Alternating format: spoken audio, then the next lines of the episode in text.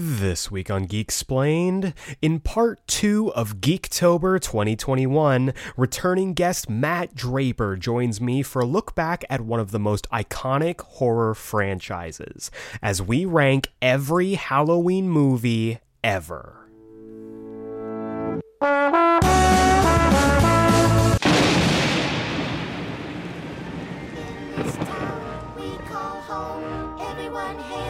Pumpkin song.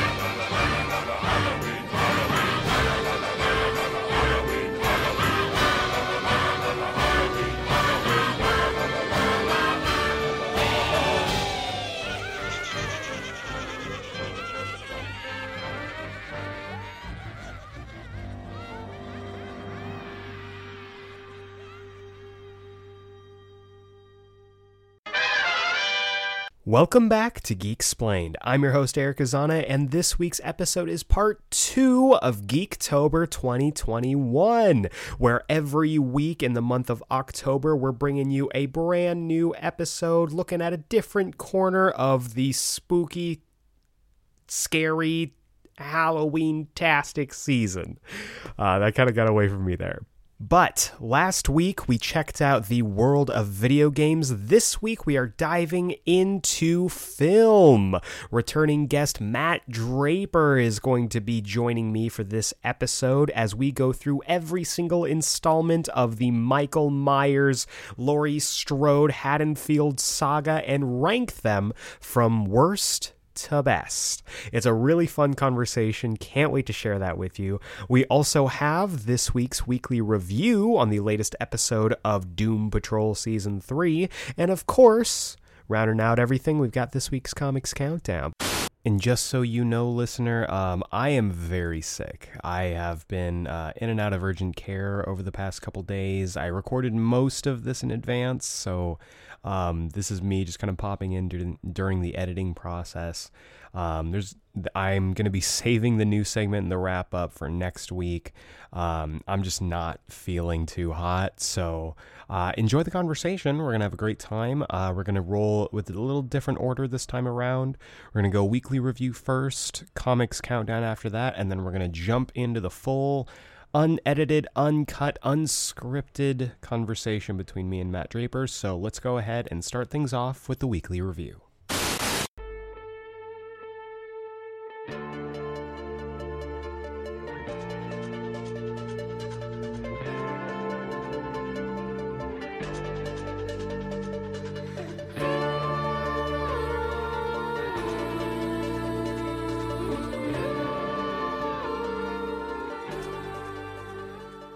It is now time for the weekly review. This is the segment of our show where I review something weekly. And this week we're reviewing episode number 5 of Doom Patrol Season 3 entitled Dada Patrol. Not Data, this is Dada, D A D A, uh, specifically the Sisterhood of Dada. But what I really liked is we talked about last week how I didn't really enjoy last week's episode as much as the first three, specifically the Dead Boy Detectives episode, my favorite so far this season. Um, this one was really good. This one bounced back from that kind of lull. Like I said, last week's episode is not bad by any means, just wasn't my favorite. This one is definitely on the upswing. And it starts off right away with some My Chemical Romance. So I saw this on Twitter. Somebody pointed out that technically, Gerard Way has worked on Doom Patrol. Not technically, he has, but technically, Gerard Way exists in Doom Patrol and has also worked on Doom Patrol. The co- anyway, it starts off with some My Chemical Romance. Some My Chemical Romance is playing. I love that. Of course, they have to have My Chemical Romance on vinyl because that's just the edgy, quirky team that they are. But I really like that. I I love whenever they bring in like um pop culture references into my media. Um, at, at a certain point, Jane calls uh, Laura Doctor Who, which just made me smile. It just made me really happy because uh, she was Missy. I love it.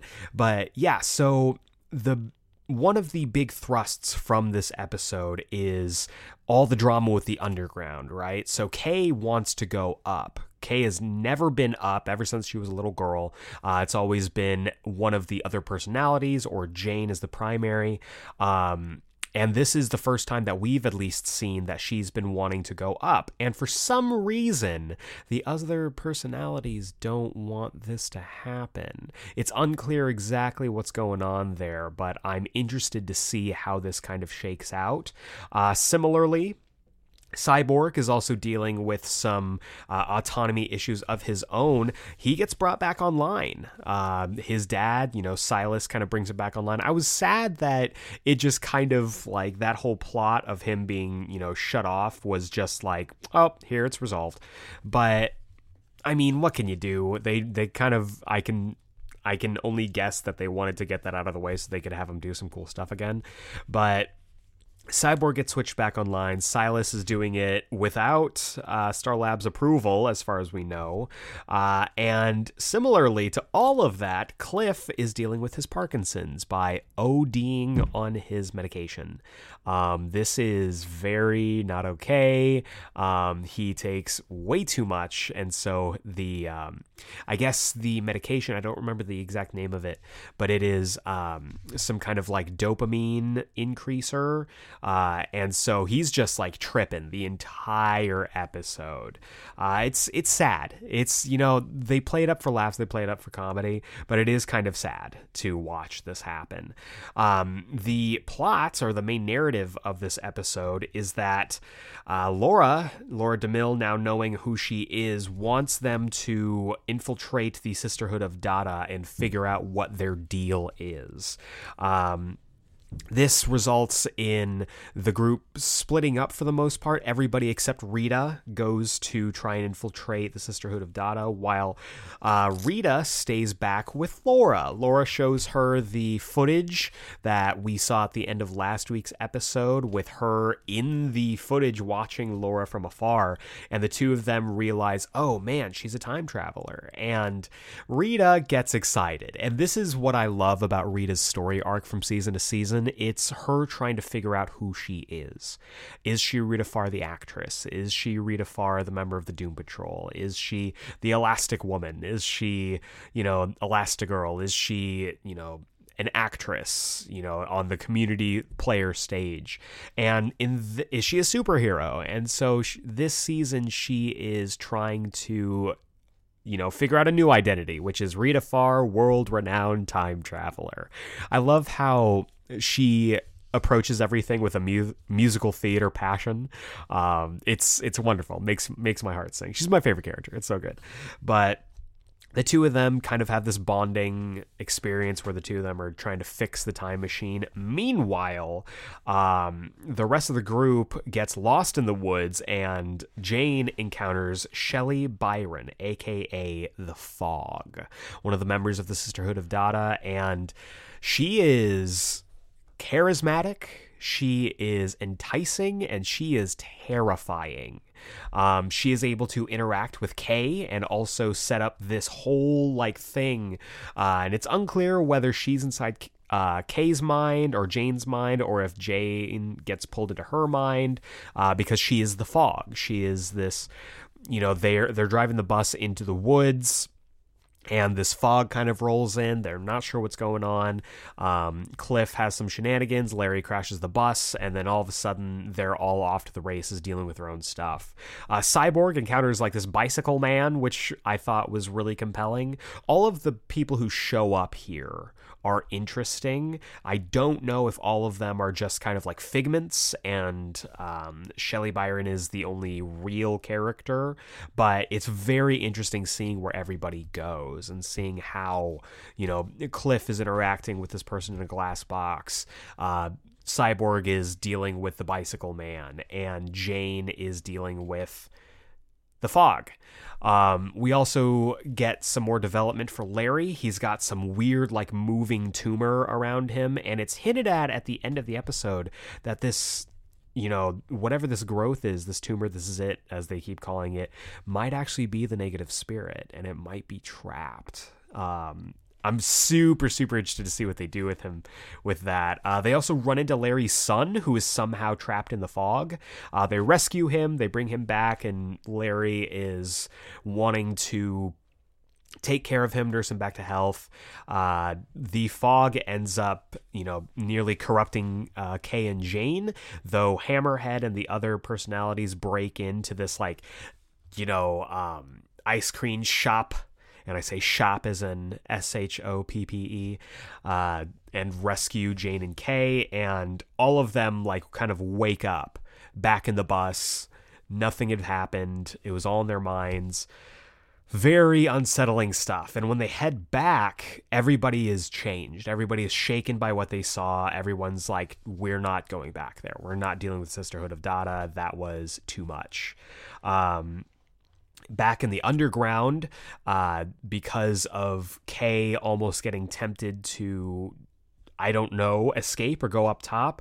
The other personalities are essentially confining her to her room. So I don't know where this is going, but I am very curious to see what they do with Jane, what they do with Kay, what they do with the other personalities. Is there going to be a war in the underground? Is there going to be uh, another Kay's rebellion? We don't know, but I am in for the ride for sure.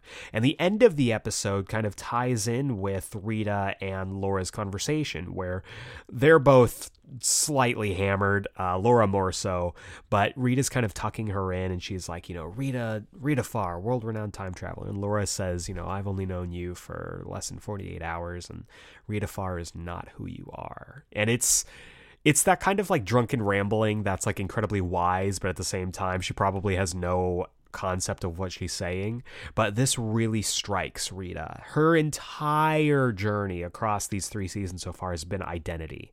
And so when she goes back to the time machine that they've fixed, it's ready to go to send Laura wherever she needs to go.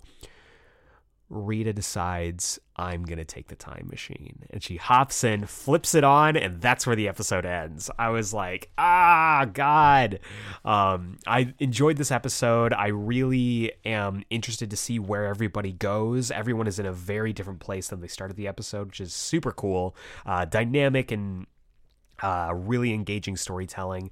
And this season is nowhere near what I thought what this season was going to be so far. And I can't wait to see where Rita Farr goes next. But that is going to do it for this week's weekly review. Tune in next week for episode number six. But for now, let's roll right on into this week's Comics Countdown.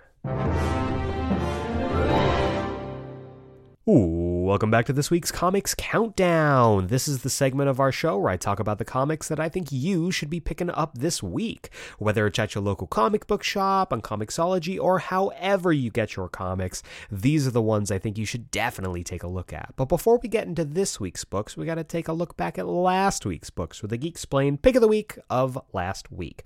And for me, I think surprising no one, though it was kind of surprising to me, it ended up being Amazing Spider Spider Man number 75. Written by Zeb Wells, art by Patrick Gleason. Spider Man is back. Spider Man is back in a big bad way. The Beyond era has begun, and this opening chapter of the Ben Riley Spider Man saga was awesome. I loved getting to see Ben and Peter interacting. Ben is now like the the corporately sanctioned Spider-Man and he's the conversation they have in the diner where he's like, "Hey man, look, like Otto, while he was Superior Spider-Man, I love a Superior Spider-Man reference. He's like Otto, like trademarked the term Spider-Man, and the Beyond Corporation bought it. So like, I'm Spider Man legally. I just, I love the idea of that. And the cliffhanger for the issue was really, really cool. So I'm excited to see where they go with it. And uh, that is going to continue on this week. But that's last week's books. This week we've got one, two, three, four, five, we got 10 books. We're back up to double digits. Let's go ahead and dive into the list, kicking things off with Blue and Gold number three. This is written by Dan Jurgens with art by Ryan Sook. Maybe this will come out this week. Who knows? I had a whole rant last week and I just, um, I don't know. We'll see. But I have enjoyed uh, the first two issues. Um, it's fun to get these two back together. Uh, I will say, if I show up to my comic book shop and this isn't there again, I'm just I'm not gonna pick up this book anymore. I'm sorry. I really enjoy the book, but I I don't like getting my hopes up for a book that doesn't come out. So we'll see. We'll see. I fingers crossed. I want to I want to read this book. This book's fun. So let's go ahead and dive into the synopsis here. The million dollar debut of Buggles. B- Buggles. Uh, Booster Gold and Blue Beetle go broke. Ted Kord's secret is out. The heir to the Kord Industries fortune has been cut off and cut out of his family's company. Now, the duo needs all the help they can get to fight off the Omnizon's attack and set up their new business. Who can possibly save the guys from themselves? Meet the newest member of Blue and Gold, Buggles. I Buggles. I mean, come on. It's dumb. It's ridiculous. It's exactly what Blue and Gold promises and delivers on. Next up, we have Superman and the Authority number four. This is written by Grant Morrison with art by Mikel Janín. This is, I believe, the conclusion of Superman and the Authority. We don't know. Like, let me just make this very clear. We don't know how this book fits into continuity. Uh, we saw at the end of the most recent Action Comics book that Superman has this group. He has this group together. They're going to War World. This book has detailed the formation of the of the group, but these Supermen don't look like each other. And I don't just mean like, you know, artist differentials. Superman is rocking uh, he's rocking his best Reed Richards hairstyle with the silver fox gray temples. He's got the Kingdom Come insignia. I'm hoping we get some answers here. I'm hoping we get some answers, uh, but I don't know. And that makes me really excited because Grant Morrison, they work on a whole different level from everybody else. So we'll see what happens. So let's go ahead and dive into the synopsis here. Is the team ready for what's next? Will the Men of Steel's new supergroup fall apart before they even begin? The Ultra Humanite has put together his own team of rogues designed to match the Authority fist for fist. This series come to an explosive conclusion that will threaten to split the Men of Steel in half. Oh. Oh, what does that mean? That could be really fun. Are we doing a Superman red, Superman blue situation? Uh interesting. Very interesting. So we'll see what happens. Looking forward to this for sure. Next up we have i am batman number two. This is written by john ridley with art by stephen segovia I was kind of expecting that Olivier Coipel was going to be doing the whole thing, but we'll see. I enjoyed the first issue. I think having Jace Fox kind of get his uh, trial by fire, literally, in Future State in his first big run as as a Batman is very cool. We'll see what happens here. Let's go ahead and dive into the synopsis here. Jace Fox is on the streets as Batman, fighting the misinformation and violence flooding Gotham City during Fear State. What mysterious connection exists between the magistrate and the next Batman's second son villain, Arcadyne? And what Gotham vigilante pays the ultimate price when a misguided young man shoots him down in cold blood? Ooh, interesting. Um, there's a lot of Gotham vigilantes, so we'll see what happens there. Very interested to see what goes on. Next up, we have Iron Man number 13. This is written by Christopher Cantwell with art by Cafu. Cafu's back. Um, this, I'm assuming, is going to be the conclusion. Maybe. We'll see. Uh, everything's been leading to this. This is the big final showdown against Korvac in the ship, uh, in the former ship of Galactus. So I'm looking forward to seeing what they do here. Let's go ahead and dive into the synopsis here. The epic showdown between Iron Man and his allies and Korvac and his cohorts continues aboard Galactus's world ship. Reinforcements have finally arrived, and Tony Stark now stands a better chance of stopping Korvac from accessing the power cosmic and becoming a power crazed god all over again. Can Tony and War Machine, Hellcat, Scarlet Spider, Frogman, Gargoyle, Misty Knight, and Halcyon end this fight once and for all? Or are things about to get a whole lot worse? And if they do, will Tony be forced to make a choice that alters the course of his very human existence forever? Uh, this to me, I mean, the the basic uh, thought process of that means that we're going to be getting the latter, right? Things are about to get a whole lot worse. It has to be. Um, this kind of makes me think that maybe we're going to get uh, Iron God. Um, who knows? We'll have to see what happens. Looking forward to this for sure. Next up, we have Justice League Last Ride number six. This is written by Chip Zdarsky with art by Miguel Mendonça. Um, I've been loving this book. I wish this was the main Justice League book because it's so good. Uh, the team they've got is awesome. The hook, the narrative has been great. And it's really, I don't know, it feels like a premiere title. So I've been loving it. Let's go ahead and dive into the synopsis. The Justice League is stranded on an apocalypse that's deadlier than ever, with Earth in its crosshairs. And while the League battles with hordes and the clock, they're presented with the ultimate quandary protect the galaxy's most most ruthless bounty hunter Lobo, sacrifice him, or do something more unspeakable. Even worse, they must do all of this while dealing with a traitor in their midst. Will they be too late since all roads lead to Darkseid? That's heavy. There's a lot going on there. Um, like I said, I'm excited. This feels like tentpole um, blockbuster storytelling on a grand scale, and I think that's exactly what the Justice League should feel like. Next up, we have X Men number four. This is written by Gerry Duggan with art by Javier Pina. Um, where is my boy? Where is where is our guy? Um, I know that I've been really loving the book so far. I think that a lot of that has to do with the art, so I'm not sure about how I'm going to feel with this artist change up, but we'll see. I am absolutely willing to give them the benefit of the doubt. It's only chapter four, so I'm sure that this is probably just kind of a stopgap. Um, this might even i mean the cover is very halloween-esque so maybe this is just a halloween tie-in. We'll see.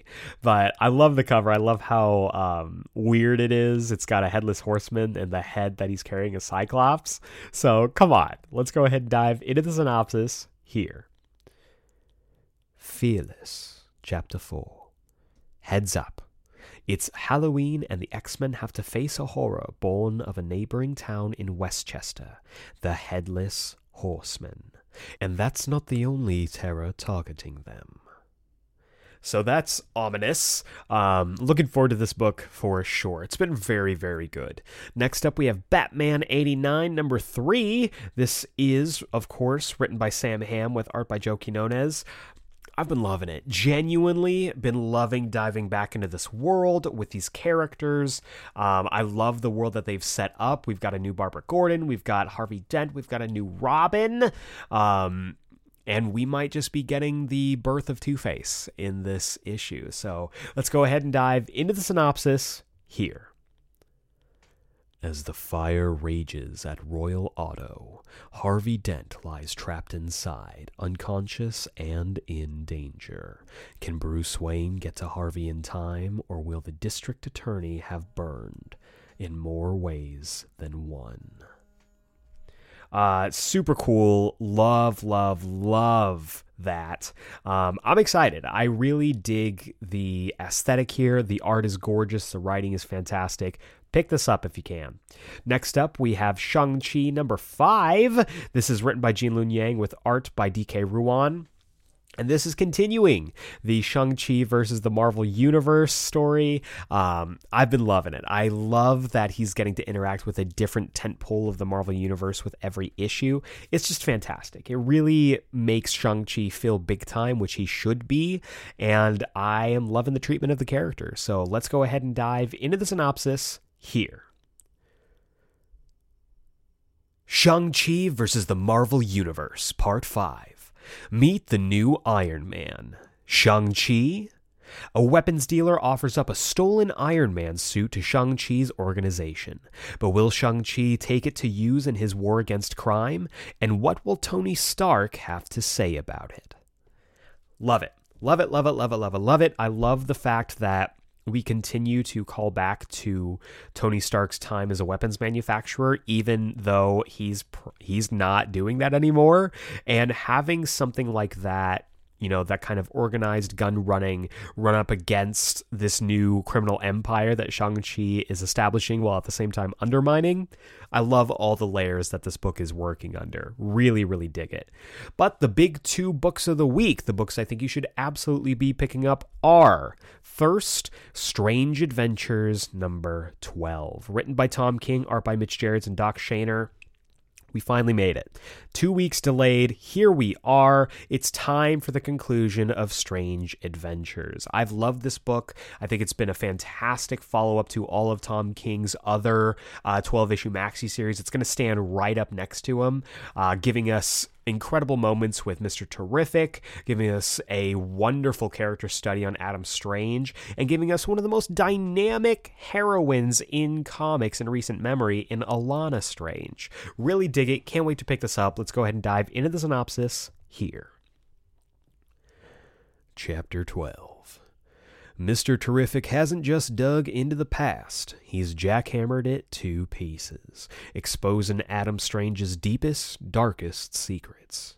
If Adam did commit war crimes, he needs to be punished. But how do you pull a hero off the field of battle when he's staving off an alien invasion that supposedly only he can stop?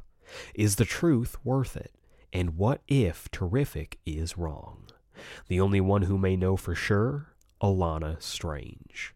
Find out in this final issue of one of the year's most exciting comic book miniseries. So, yeah, tells you everything you need to know. It is going to be a three way dance between Alana Adam Strange and Mr. Terrific, and I cannot wait to see how this wraps up. And the other big book of the week, the other big book I think you should absolutely be checking out is The Amazing Spider Man number 76. Written by Zeb Wells, art by Patrick Gleason, story by Kelly Thompson, Saladin Ahmed, and Cody Ziglar alongside Zeb Wells. Chapter 2 of Spider Man Beyond is looking real dark. Looks like something bad is about to happen. Um, I don't know. I don't know what's happening here, and I love it. I absolutely love. I don't know where the story is going to go. Um, we've seen similar premises to how I don't know if I said that correctly to how you know a story like this could go, but having this brain trust, this very um, brand new day esque style storytelling makes me really excited to see what they do with these characters. So let's go ahead and dive into the synopsis here. The unthinkable has happened. Zeb Wells and Patrick Gleason will remind you why you love and hate comics. Oh, what does that mean? What is that? Are they are they going to do it? Are they going to do it? If you've read last week's issue, um, there is a very real chance that someone is going to die. So Oh man, I'm stoked. I'm stoked to see what happens here. Uh, but yeah, that wraps up this week's comics countdown. To recap, we have Blue and Gold number three, Superman and the Authority number four, I Am Batman number two, Iron Man number 13, Justice League Last Ride number six, X Men number four, Batman 89 number three, Shang-Chi number five, Strange Adventures number 12, and The Amazing Spider Man number 76.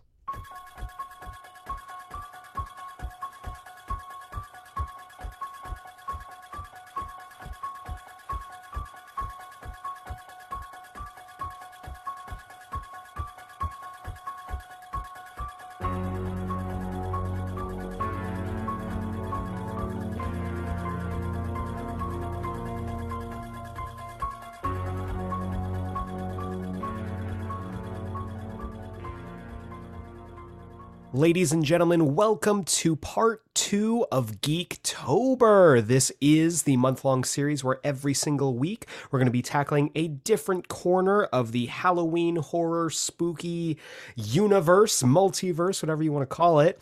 Uh, last week we covered the world of video games where we dove into the history of PT, the Silent Hill franchise, and what could have been with Silent Hills. This week, we're going into film because I don't know if you've heard, but there's a little known, little known franchise, little known movie that's coming out this week called Halloween Kills. This is the latest installment of the Halloween franchise. And so I figured it'd be a great time to take a look back at the series and rank definitively objectively and have some sense of finality to the official ranking of all 11 of the films so far. And of course, to talk about this, I had to bring in the only man who I would trust to give his unbiased, professional, and completely unrelated to wrestling opinion, Matt Draper. Matt, welcome back. Hey, buddy, how's it going? Thanks for having me on. Yeah, man, I'm excited to talk about Halloween with you, man. I know that horror is a big, uh, big part of your your life and your YouTube channel as well. Yeah, yeah, I know that maybe sometimes I'm classified as a comic tuber, but I at least in the last year or two, I've put out as many horror videos as I have comic book videos. So uh, definitely have a, a, a big itch that I can never quite scratch for horror. Absolutely, he's he's a man of many talents. He dips his toes into comics, into uh, horror, and of course, he is the king of Zilla style with all of the Godzilla films. so, um, real quick before we dive into the main uh, main course of this segment, I've been asking guests this, and I want to make this a question that I uh, put guests on the spot when we record. Two things. What is your favorite thing about the Halloween season? And do you have a tradition that you do every year around this time? Hmm, good questions. Thankfully, I was listening to the latest podcast just a couple hours ago, so I'm slightly prepared. Um, my, what uh, my favorite thing about Halloween? That's the question. Not what does Halloween mean to me, right? what does Halloween mean to me? Either way, uh, I mean, what if if the if the two questions intersect? Feel free. Um, I guess my favorite thing about Halloween is that I'm such a big horror fan. I'm a big fan of the fall season. Um, just the aesthetics of it all. I just love it. And if I could, I would I would live in it all year round. So it's nice when when the rest of the country kind of gets on board with it too, and uh, just kind of it's like, oh yeah, now what I feel and what I really like is kind of all around me for a little bit. So I really enjoy that about Halloween. And my family wasn't big into celebrating Halloween when I was growing up. Um, my mom was a little, um, uh, I don't know, kind of kind of paranoid about Halloween. Oh, a little, a little, a little uh, early '90s uh, Christian paranoia about uh, Halloween and and the whatnot. I mean, she went to a church that thought Lord of the Rings was evil. So you know, if Oh, that was if that was evil, then Halloween was definitely evil. But um, so I did some trick or treating when I was a kid, but there wasn't really a lot of horror movies. Um, there wasn't a whole lot of like working in in the season. Um, so as I got older, I started to get really into horror movies, and then um, it just kind of took off from there. Like I'm sure we'll talk about it a bit when we're talking about Halloween in general, the, the movies, but I kind of didn't get into horror movies until like mid-teens, late teens, early college was when I really started to like really, Nice. really expand into it. Um, but uh, yeah, so that's sort of uh, what I really like about Halloween is just the the whole like the outsides match the insides kind of thing. I like and it. uh, Halloween tradition is that uh, every year, um, not necessarily on Halloween, but sometime in the lead up to it, is that uh, my wife and I carve pumpkins and watch uh, "It's the Great Pumpkin" Charlie Brown. Yes. Yes, so Oh, yes. I anytime you can fit Charlie Brown in is a good time and a good tradition yes, absolutely. Um, so that's that's one. Um, yeah. What uh, do you have any Halloween traditions? Uh, I do. You know, when I was I was growing up, I had almost the the opposite experience to you because I um I grew up in a recovering Catholic household. I went to uh, Catholic churches, I think, until I was like age two. And then my parents decided they did not want to do that anymore. And uh, my mom actually uh, found Wicca. So I was raised as a as a Wiccan kid. And so Huh. there was always a special time around Halloween and around the Samhain and all just everything Yeah. it had to do the fall and i'm the same way. Like i love the fall aesthetic and i just i think that's fall is my favorite time of the year. And so whenever we would um whenever halloween would roll around my mom would get out this big cauldron like this legit like cast iron cauldron. And what we would do is because it's basically halloween is uh is uh, Wiccan New Year's Eve, we would do uh, we would write our resolutions essentially for what we Hmm. would like to see in the next year, and we'd burn them in the cauldron. And so that was always a tradition growing up for me. And now it's pretty much just watching Great Pumpkin Charlie Brown, and, you know, trying to uh, you're a trying to lapsed get out of work early enough. you're a lapsed Wiccan. I, I don't I don't meet too many of those. I there, we are few and far between. It's usually all in or not or never. Well, you know, I like to have my hand in a lot of cookie jars, so I I, I don't like to throw labels onto it. You know? Sure, sure, of course, of course. Um, so yeah, well, to to uh, really mark the occasion of Halloween, I can think of no better way to to get into it than to talk about what was promised at the end of last episode. We're talking about Todd McFarlane's Spider-Man Torment. here we are. I was so hoping that you were going to bring this up because You got a I Spider-Man went- shirt on and everything. I know for the occasion. I went and read Spider-Man Torment after we in between the last episode you're on and now. And I am ready to do that episode with you whenever you are. I'll make that I'll even make that a Patreon exclusive. it's so bad. It's so Mhm. bad.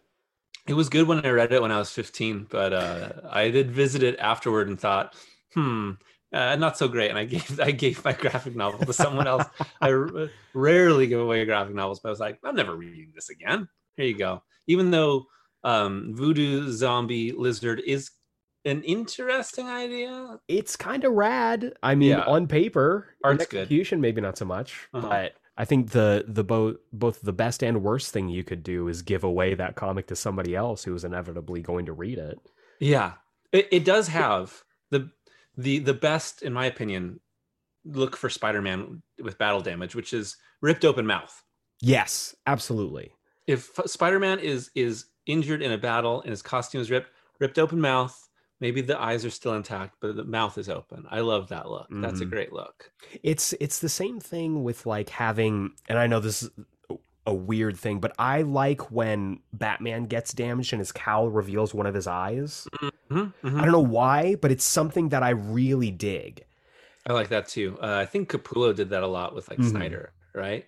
Especially reveals- in that Court of Owls. Yeah, it, it reveals some vulnerability, right? Yeah.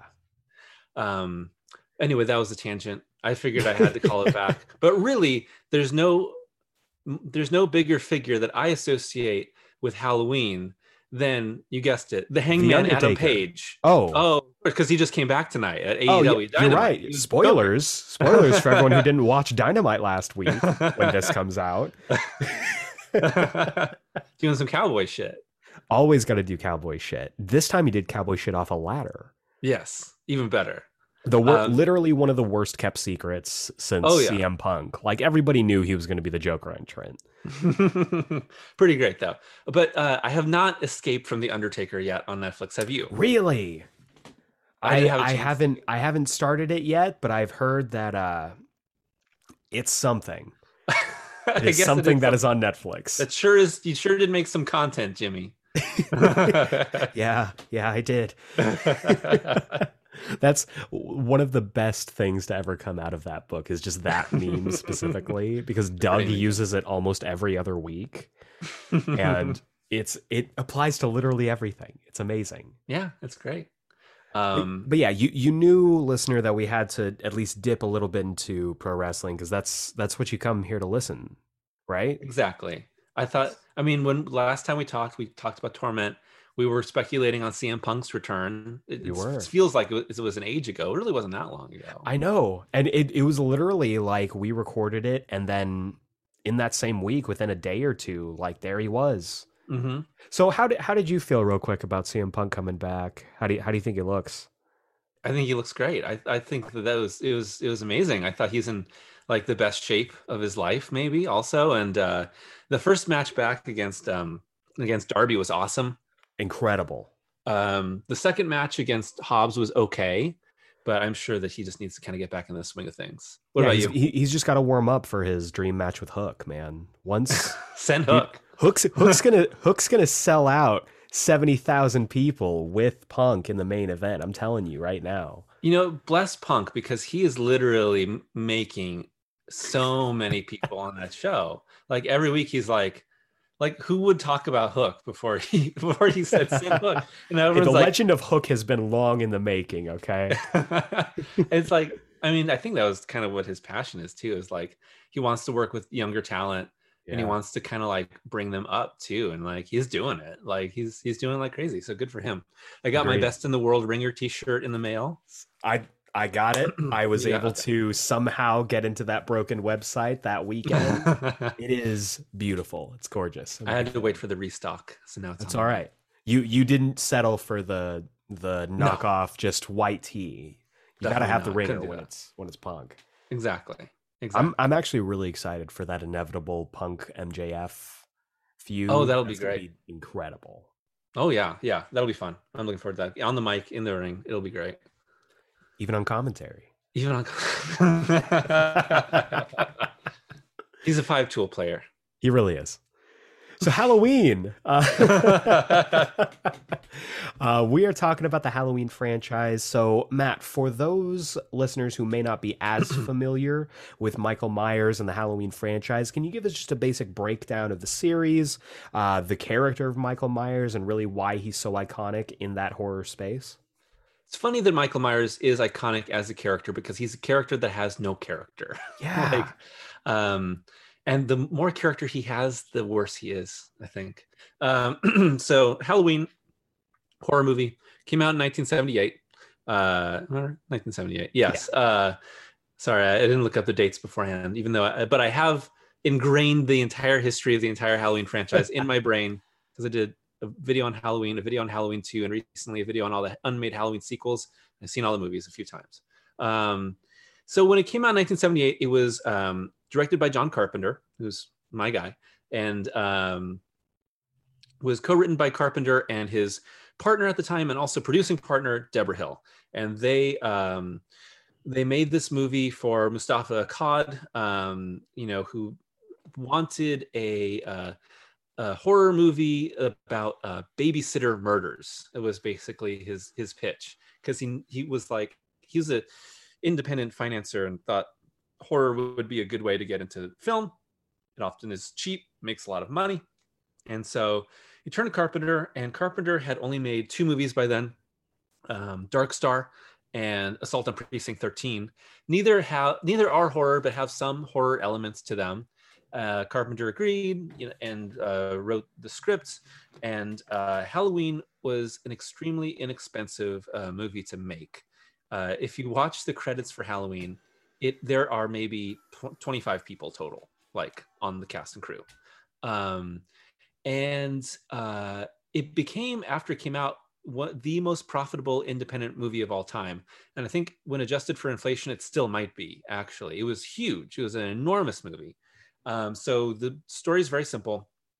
There's a guy named michael myers and uh, he he stabs people and that's about it. But um, the movie opens with him as a as a young boy. You don't see you don't know it's a young boy originally. You find out right at the end of the opening scene he kills his sister is locked up. 15 years later he escapes and he goes back home to haddonfield illinois uh, back to his home. He's pursued by dr samuel loomis and uh, he just selects uh, a few girls including uh, laurie strode played by jamie lee curtis and she tries to survive the night.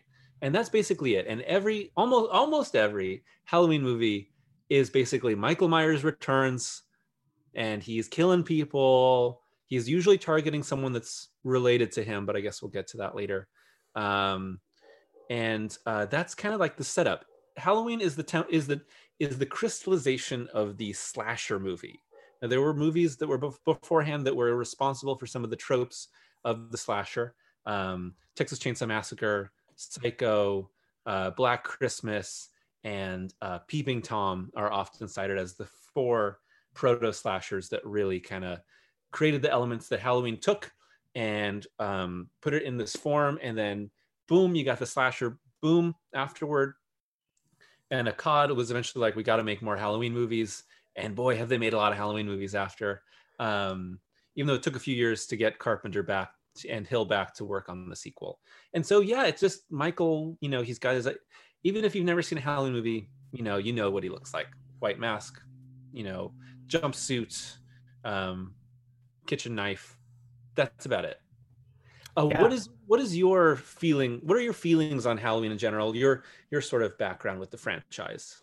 So I'll be honest, my um I'm not usually a horror guy. That's not something that I normally go and seek out. I have a really great appreciation for it, especially because a lot of the um, exposure that I have is through uh, friends of mine um, and films that I've worked in. I've almost on screen. It's almost been exclusively working in indie horror. So it's I, I have a really interesting relationship with horror just as a genre, and I was actually introduced to Halloween by watching the uh, the first Rob Zombie film, and we'll get into Oh, it. So okay. that was my first Halloween film. yeah.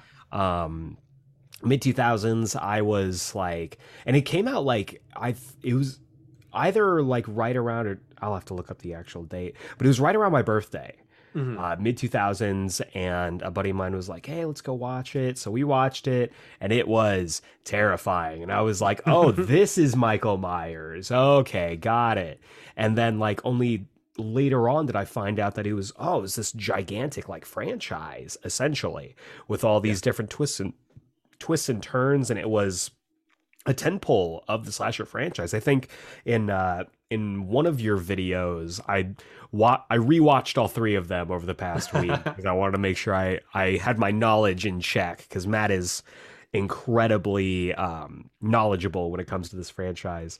There's like a, mo- a moment in one of your videos where you literally list in alphabetical order all of the films that were inspired by Halloween. Just And- between Halloween and Halloween 2. Yeah. And it's a long list. And Yeah. Like I didn't realize how influential Halloween was to the genre. Mhm. And so going back, watching the films, especially like rewatching some of them for this episode, was kind of a trip. And it's one of those long running franchises where you really do get to see how it changes as the years go on, how the format stays either the same or changes, whether uh, or I guess how much uh, personal investment Michael has in who he's hunting. Yeah. You know, it it's really it's fascinating, and I think there's a reason that it's stuck around for so long. Yeah. So I'm I'm a I'm a tangential fan of the franchise, and not something that I seek out, but I have a Uh-huh. really deep appreciation for it. I mean, yeah, I, you know, it's it's funny is that Halloween isn't isn't my favorite horror franchise. It's not even my favorite slasher franchise. It's just the most interesting one to talk about. For sure. Um, I'm more of a Friday the Thirteenth guy. Same. Um, uh, dang ass freaks like us, I guess, prefer uh, Jason Voorhees over Michael Myers. But I just think that one's a little bit more fun. Um, I really, and I guess we'll talk about this more, but the quality of the Halloween franchise is it it, it, it whew. it's varied Oof. to say the least. it's yeah, and and and mostly it mostly varied in how bad it is. like it's like Yeah. a roller coaster that goes up and then just goes down, down, down, down, down, down, down, down, down oh man. up and then down, down, down. Um, like the the amount of times that this franchise gets resuscitated and then almost immediately squanders the goodwill is insane. um, Much like wrestling, in fact. oh yeah, yeah. WWE. Oh, I'm back on board. Wait, what? um, and but Friday the Thirteenth, it, it doesn't hit the highs like the, the of the original Halloween or of like even the original Nightmare on Elm Street Mhm. um, but it is so much more consistent. Like Yeah. there's some stinkers within it, but generally speaking, like you can have a pretty good time with almost every single Friday movie. And there's some Halloween movies that are like you watch and you're like, well, never again. well, this was fun, y'all. We're gonna get out of here. Yeah, um, but it's so interesting because this we'll talk about it more, but the amount of timelines that are in the Halloween Oh. franchise, there are isn't there like a multi wasn't there like ideas for like a multiverse at one point? Yes. Well, in the video, I talk about the different movies that were almost made. Mm-hmm. Um, one of them restarts it again, focuses on Samuel Loomis, kills Laurie Strode halfway through the first movie. Um, Wild. and Loomis is the star. And at the climax of the third movie in this planned trilogy, you'd find out that it's part of a multiverse. This multiverse has this one in it, then the the original Halloween, um, the Halloween four timeline, and like the remake timeline are all m- part of the multiverse. And this one has a psychic connection with Michael, and Michael makes hundreds of duplicates of himself using inmates at the asylum. Um, it's wild. Oh, wow. Yeah. I- so so so you're saying that Halloween did the multiverse first.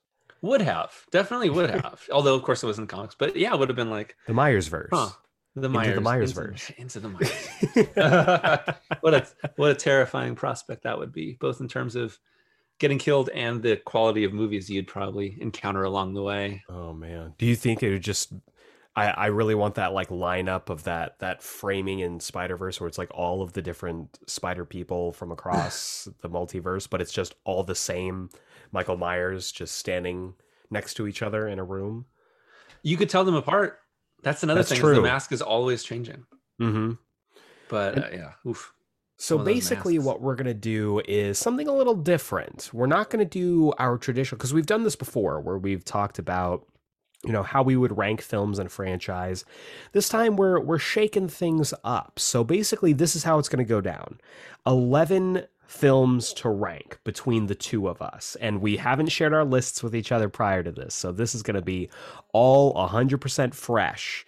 So what we're going to do is we're going to go back and forth. We're going to mention the the uh, films as they're ranked, but we won't go into a full discussion until both both of our lists contain a movie. So like say the way that the way that Matt described this to me, right, so, was by some cruel act of God if Matt Draper puts the original Halloween film at number 11 and I as the one true God put it at number 1 I we would have to wait until we got to the very last point to be able to discuss it. Now, I don't believe that there is going to be a large disparity in our numbering, so I think it's going to go pretty hot shot, but Matt, since you are the guest here, what is your number 11 in the Halloween film franchise? My number 11 is the original Halloween. I knew it. I knew it. no, no, no, no, no. I'm not a heathen. Uh, my number 11, and boy, there were some contenders, uh, Boy, were they. is Halloween Resurrection. Mine too. Perfect. Excellent. All Let's talk about this piece of garbage. what a piece of garbage it is. Oh my God. So, It is- oof. let me pull this up. So, Halloween Resurrection was released on July 12th of 2002, directed by Rick Rosenthal with a script by Larry Brand and Sean Hood. It was produced by Paul Freeman and it continues the story of Halloween H2O. Matt, do you remember do you remember seeing this film for the first time? Yeah, yeah, I remember it. I didn't see it in theaters, but I remember watching it eventually and thinking, well, it doesn't get much worse than that, does it? What about what about you? Yeah, you know, I first saw this, what is it? It's 2021. So I saw this right around 10 years ago for the Okay. first time. Mhm. Um and I just I mean, it was it was within like the first 5 films that I saw from the Mm. Halloween franchise and I was like they can't all be this bad, right? There's no possible way. And it it's it's bad y'all. Like we're going to be discussing spoilers here. Like not like we're not going to go beat by beat. We're but we're going to be discussing spoilers in the film. And i knew that this was going to be a train wreck when they killed laurie strode. Anytime you kill laurie strode i think is an issue for me personally. Sure. Yeah. and the way that they just kind of murked her at what was the first 10 minutes of the film Yeah. and then it becomes the uh the Halloween war between Michael Myers and Busta Rhymes. Like- one which Busta soundly wins. absolutely wins, which is like it had to be in his contract that he. It's like one of those like Fast and Furious contracts where they can't yeah. get their ass kicked at any point. There's a certain quota of hits that they can actually take in a film. Yeah. Busta Rhymes had to be the first person to get that kind of contract because there's no way physically like I'm sure Busta Rhymes is a built dude and I'm sure that he could break me over his knee, but like there's no way that he could take Michael Myers. No, especially not after everything that's happened in these movies. Like every time Michael Myers is defeated, it's because there's like a like a hail of bullets, right? And he's like sort of out in the open, and that's the only way. And even then, you know, he's not done it. Or But there's he- a railing. Right. the- a mysteriously placed railing. yes, that happens sometimes. um, so you know, when H2O happened, it they lured Jamie Lee Curtis back to the franchise because she I guess at that point she was willing to come back after wanting to be done for quite a while. And it was also the the idea to like really close out this whole story. We'll get to the end of H2O in just a few in a few minutes, whenever. I'm sure. Um, and uh, you know, the beginning of this movie immediately walks it back, immediately Yeah. undoes it. But they filmed the beginning of this movie at the very end of the production of H2O. So they immediately knew they were going to undo it because Akkad said you can't just end the series like we're going to keep going with the franchise obviously. Um they walk it back but Curtis said like no, I'm done. Like really I'm done. So she was like kill me. Like I'm like kill me off I'm here. And they they do. But the thing about um the thing about the Halloween franchise is that it has very specific characters in very specific circumstances that recur that give the meaning to this franchise. And while it's been reset and everything, you know, Laurie Strode or things to do with Laurie Strode are always big elements of the franchise. There's always going to be that because Friday the 13th, you know, it's a whole new cast almost every single time, besides like Pretty Tommy much, Jarvis yeah. in three of them. or um uh Nightmare on Elm Street, there'll be like one character that comes back for the next one, and usually they die, and then someone picks up the baton from there for the next one, and that's Right. it.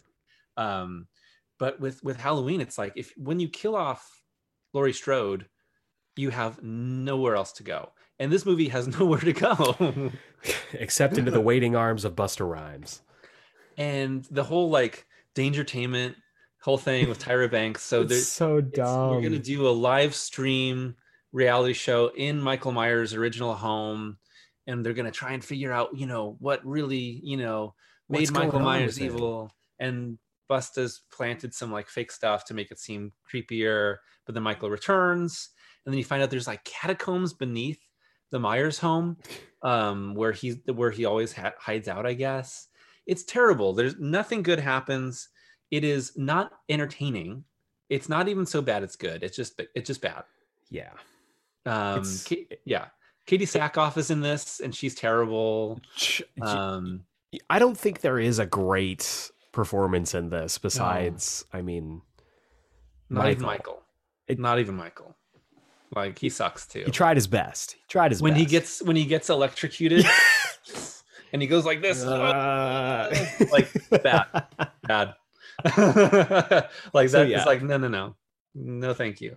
unequivocally the worst in the franchise. I'm glad we agreed on that. I was Yeah.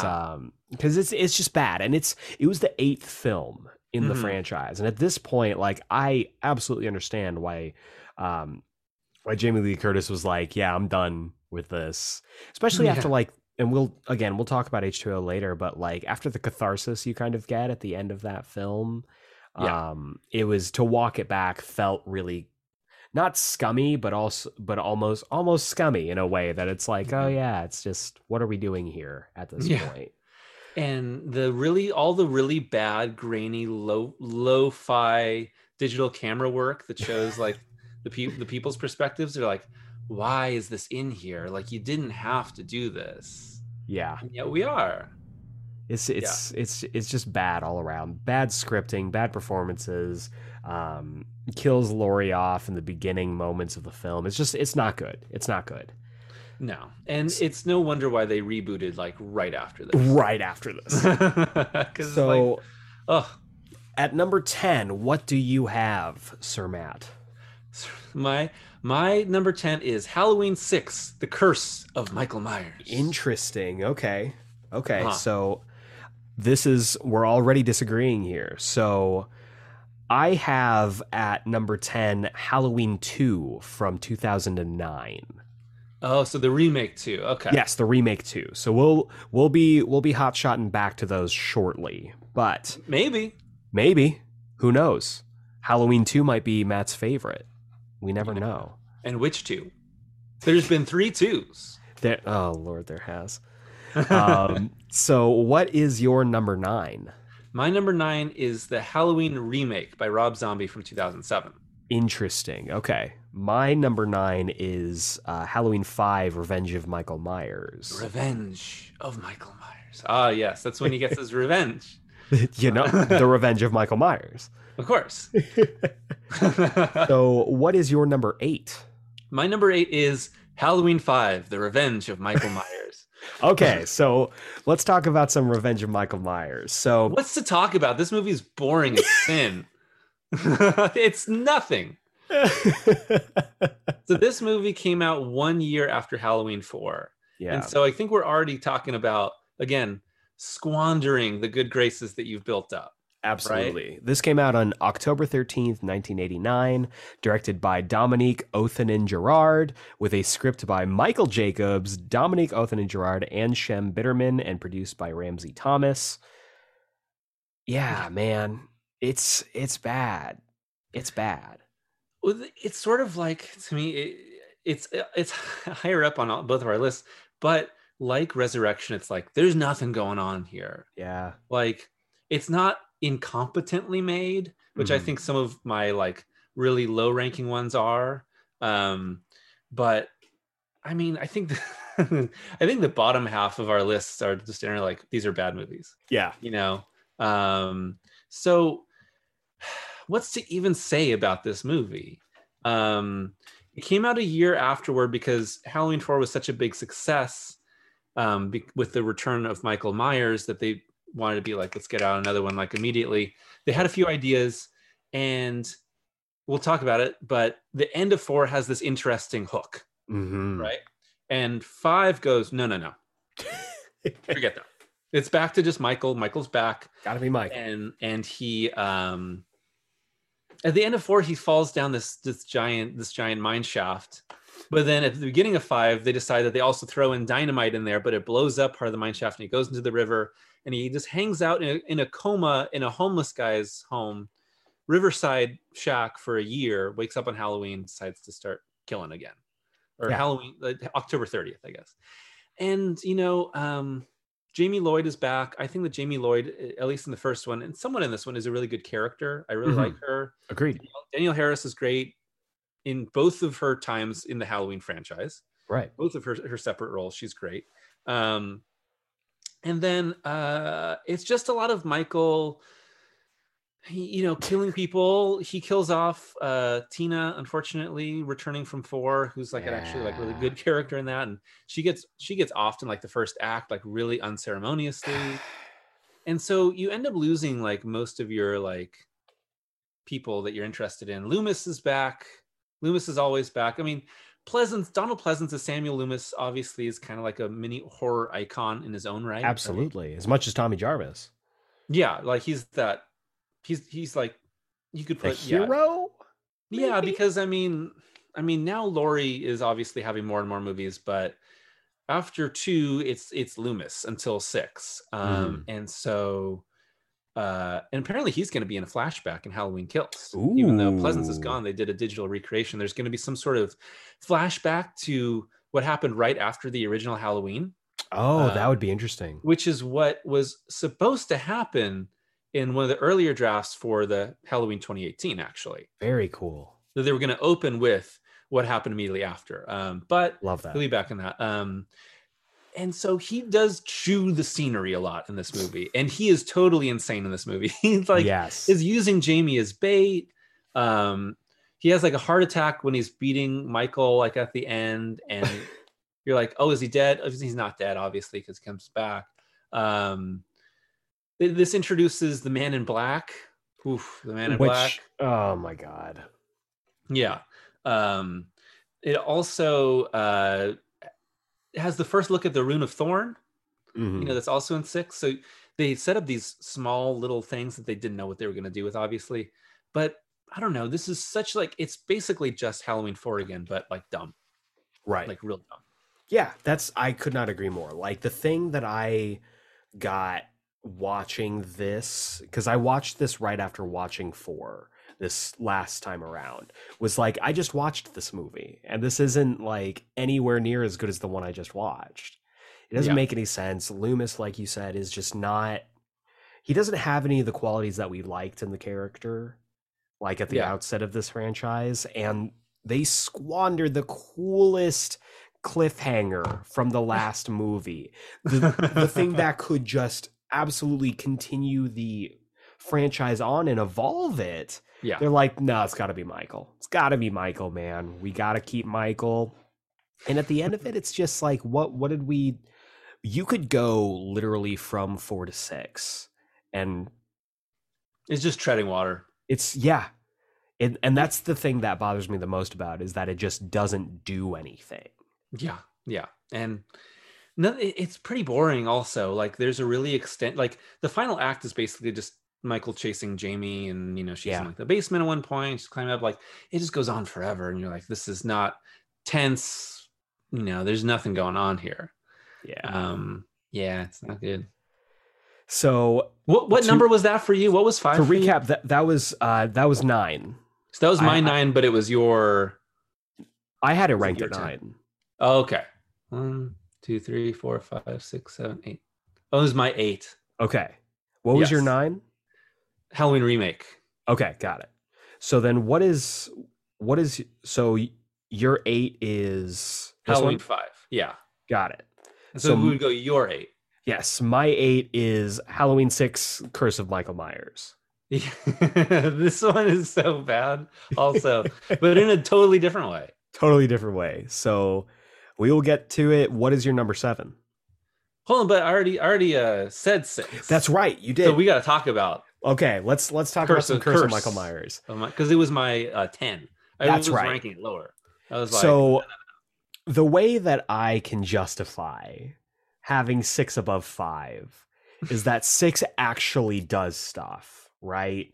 Like you you further the cult of thorn, you get this, you know, now an adult Jamie and I mean they don't do good stuff with Jamie, but like all. but she's there and she's an adult and she does stuff. So like there is you're you're slowly eking the story forward. Um you got I Paul just- Rudd. you got paul rudd. You can't you can never discount the quality of a film with paul rudd. You have to raise it for me you have to raise it at least one notch if you if you've got paul rudd in there I did. I did raise it one notch because of Rudd. but um, it's crazy. This movie came out in 1995. yeah Like this does not feel like a 1995 movie at all. not at all This is right before Scream. yeah Like yeah that, and that changes the game completely. And Absolutely. H2O is like is like just a few years later, yeah and it is worlds apart in terms of just style and tone. it's quality yeah, yeah like this. I know there was a ton of behind the scenes trouble with Curse of Michael Myers. right So um uh, the the Weinsteins were involved. Obviously, they suck, but they were like constantly battling behind the scenes. There's there's a scene. What was when was did you rewatch this recently? This one, no, I didn't get the chance to rewatch recently. Okay, I rewatched this recently. but before you even asked me on, I was like, let's rewatch Halloween's, and uh because I got this is why you get a Matt Draper on to talk I about this stuff. Love how I use my time. Um, there's this scene. So the cult of Thorn all has these black robes on, right? Hmm. Right. And then there's a scene where they just take them off, and the the lead guy, who's the man in black, goes, "It's Halloween's over. Take off, take off your your robes." It's because um, Harvey Weinstein was was behind the scenes going, "Take off the effing robes. They look terrible." And then he just they're like, "Okay, just take them off." Wow. um and uh, they did and then there's a there's two um versions of this movie Mhm. there's like a director's cut or work print cut uh, which has like 45 minutes of alternative footage and a Mhm. different ending and then there's like the theatrical cut and there's like i think there's another cut also the endings are different for for them also but um, what happened was that um, they shot the movie they finished and then donald pleasence passed away and then they needed to do all these reshoots pleasence was gone so all these there's all these reshoots using some of pleasence's footage and then completely new footage of other people talking to him they'll like restructure the scenes and that's why the end of Curse of Michael Myers is so stupid. Yeah. Can you just do you remember the end? Do you remember the end? P- please, please remind me. So the end of the end of the theatrical version is that um uh Tommy beats Michael to a pulp with a lead pipe. Right. We sh- we should preface as well that there is something that I do like about this is that we do call back to Tommy Doyle, who was the kid that Laurie was babysitting yes. in the original. I I like continuity and shit like that. But Yeah, yes, yeah. please go on. Which is how he's also going to be in Halloween Kills, hmm but played by Anthony Michael Hall and as a very different character. Um they're doing a lot of that apparently in the new movie. But I'm, I'm I'm sad he- that they're not bringing Paul Rudd back. because he Probably because he looks the same. he looks the same. Like, yeah, they'd be like, "What's this like 35 year old like?" um, he beats him to a pulp with a lead pipe, and there's like green blood from Michael, and there's Oh. also all these like little like Michael embryos also that are being grown by the oh, that's Thorn right. Because they use this curse to control him to be evil. And he beats them. They leave with Jamie Lloyd's baby, who might actually be also Michael's baby. It's terrible. He murders her. She's a teenager. There's all this like sort of implied incest and all that. I don't want to get into it because It's it's really gross. And they do that character so dirty, like terrible, terrible end for the Jamie Lloyd character. Um, and then uh, they leave, and then Loomis goes, "I have unfinished business." Uh, I have to say goodbye. And and he leaves. They drive off. Uh, exterior of, of the uh, the place that they're in. You hear Loomis scream.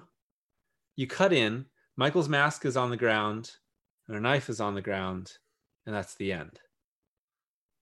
That's the end of the Oh my movie. God, that's right. Oh, But the original ending was that um, Tommy figures out that if you make these runes on the ground around Michael, you'll like freeze him. Mhm. So he's like learn more about the cult of Thorn. It's still stupid. He puts Absolutely. these runes around him, freezes Michael in place, stops him, beats him that way. Um, they leave. Loomis is still there. He ends up, I think he ends up killing the man in black. But in the last moments, Man in Black grabs him and says, like, it's your curse now, or something like that. And the rune of thorn shows up on on uh Loomis's arm to make him the now the guardian of Michael. He looks at his arm and he Ah. screams, and that's the end of the movie. See, that's so much better. Why wasn't that It's not great, but it's more coherent. right? Well, and that's something that I mean, I maybe just from what I remember of it, but I remember like the whole cult of thorn, the idea of the runes, I thought was dumb, but I liked how it was doing something that we hadn't seen before in the franchise. Um, it something that you will see a lot is with the horror genre. After a certain point, they're like, let's just circle back and do what we did in the first one. And Yeah. so that ends up either being really great or really bad. And I did like the fact that they kind of moved the timeline forward, they moved the story forward, bringing in Tommy Doyle, like, you know, having a sense of continuity and a sense of story and a sense of progression. I Yeah. enjoyed. That being said, still a bad movie. oh yes, it's still just, a bad movie. One of my favorite things about it is that, um, like over in like the neighborhood where Tommy is and, and all of them, like it's thunder and lightning, and it's like the world is ending from a storm, and they'll cut across town to uh, the the Hal- Halloween party going on there, and like it's a it's a nice pleasant summer night, you know, Ugh. stuff like that, where it's like nothing makes sense. It's like I guess we got to have a lot of mood, and we'll just strobing lights. There's a lot of strobing lights in this movie, and a lot of stuff just happens for no reason. And Uh, yeah, oof.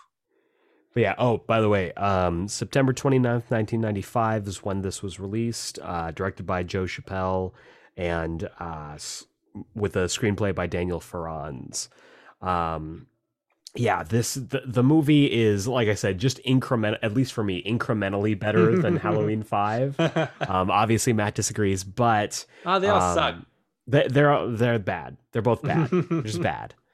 So we are to number seven then. Uh, let's see. One, two, three, four, five, six, seven. That so five was my eight. Yes. And did you say your eight? Yes, my eight was the was six. So my eight yes, was okay, Curse of yeah, Michael Myers. There you go. Okay, and my eight was five. Okay, that's why we talked about that. We're So crushing it. Seven. So we're seven. So We're at number seven. So what is your number seven? My number seven is Halloween two, the original Halloween two. Really? Yeah. That is interesting. We're we're gonna have to dive into that because that is a surprisingly low placement for that film. Yeah, I think it. I think it's stupid. I Uh, my made a seven. Whole, I made a whole ass video about it. People got real mad at me about saying it's stupid. it's still a wonderful video. Just to let you know. um, my number seven is actually uh, Halloween Four: Return of Michael Myers. crazy. I. You're crazy. That's how I feel about your pick. That is the, that is the seven we're just gonna have to disagree on. All right. Um, right. So what is number six for you? My number six is Rob Zombie's Halloween 2. All right, so that was my number ten. So let's dive into it. Yes. I am really surprised you have this as high as it is. Yeah, I guess uh, I am too. I re rewatched it recently and actually thought it was pretty solid. Um, it is like the original zombie remake, a deeply unpleasant movie. Absolutely, it is. Yeah, but I think it really knows what it's doing. So tell me Mhm. about why you don't like it. So, real quick, Halloween 2 released on August 28th, 2009, directed by Rob Zombie with a screenplay by Rob Zombie. Robert, Uh, Robert Zombie. Sorry, sorry, Robert Zombie. He's a businessman now. Um, and uh, produced by Malek Akkad, uh, Andy Gould, and Robert Zombie. Um, Halloween 2. So, like I said before, uh, Halloween 1, uh, the 2007 version, was my first introduction to the Halloween franchise.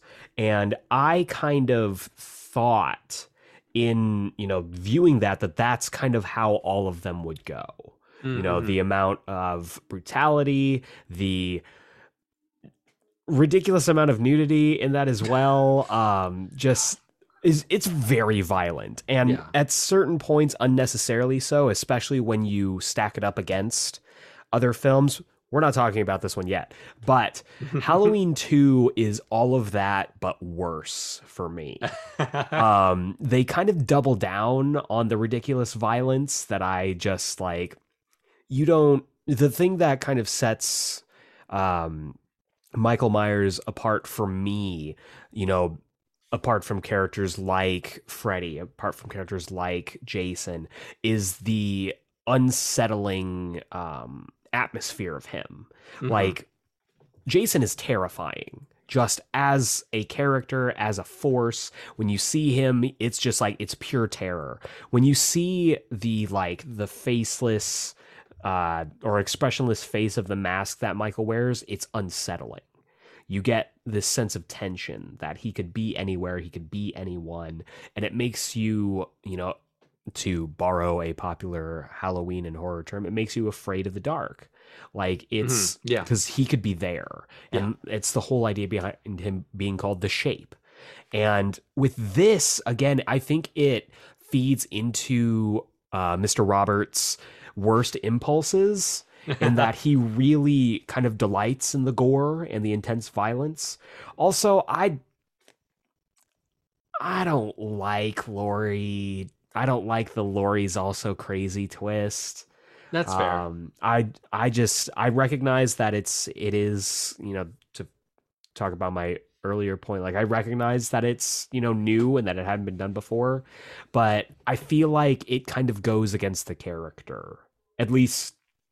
Not just the one that had been played by Jamie Lee Curtis, but the one that we more or less set up in that first movie to be, you know, oh, she is also now seeing hallucinations of her mom, and now she is the crazy one. Yeah. And then there's a horse, and I just the white I- horse. by the end of that, I was like, I am. This is so off the rails. I'm over this. Tell me why you like it so much. I just kind of I kind of dug that change. Like there's so many of these movies are doing the exact same thing. And this Fair. is so different because even the remake is basically doing the same thing, but in my Right. opinion, like a lot worse. Just like we'll talk about that, but um I appreciated how different this movie was. Mhm. How off the wall a lot of it was with its um with its imagery you know with Laurie's hallucinations were so like wild and insane and I just kind of took it as on its own thing if this movie wasn't named Halloween like and if, it was just kind of doing its own thing with its own original character I think it might be um thought of a little bit better I think Yeah. but That's fair. a problem that I have with the original with with the remake, the first remake, is that it does revel in in all that violence and it's not really saying anything. Yes. And this one is really talking about the aftermath of all that trauma. Mhm. And I think that this movie could have even had Michael dead and just dealing with Laurie, just Yeah. in whether she was going to turn or not. And maybe she would and kill people too. And you didn't have to have Michael at all. Like the best parts of this movie have no Michael in it. I Um, Totally agree.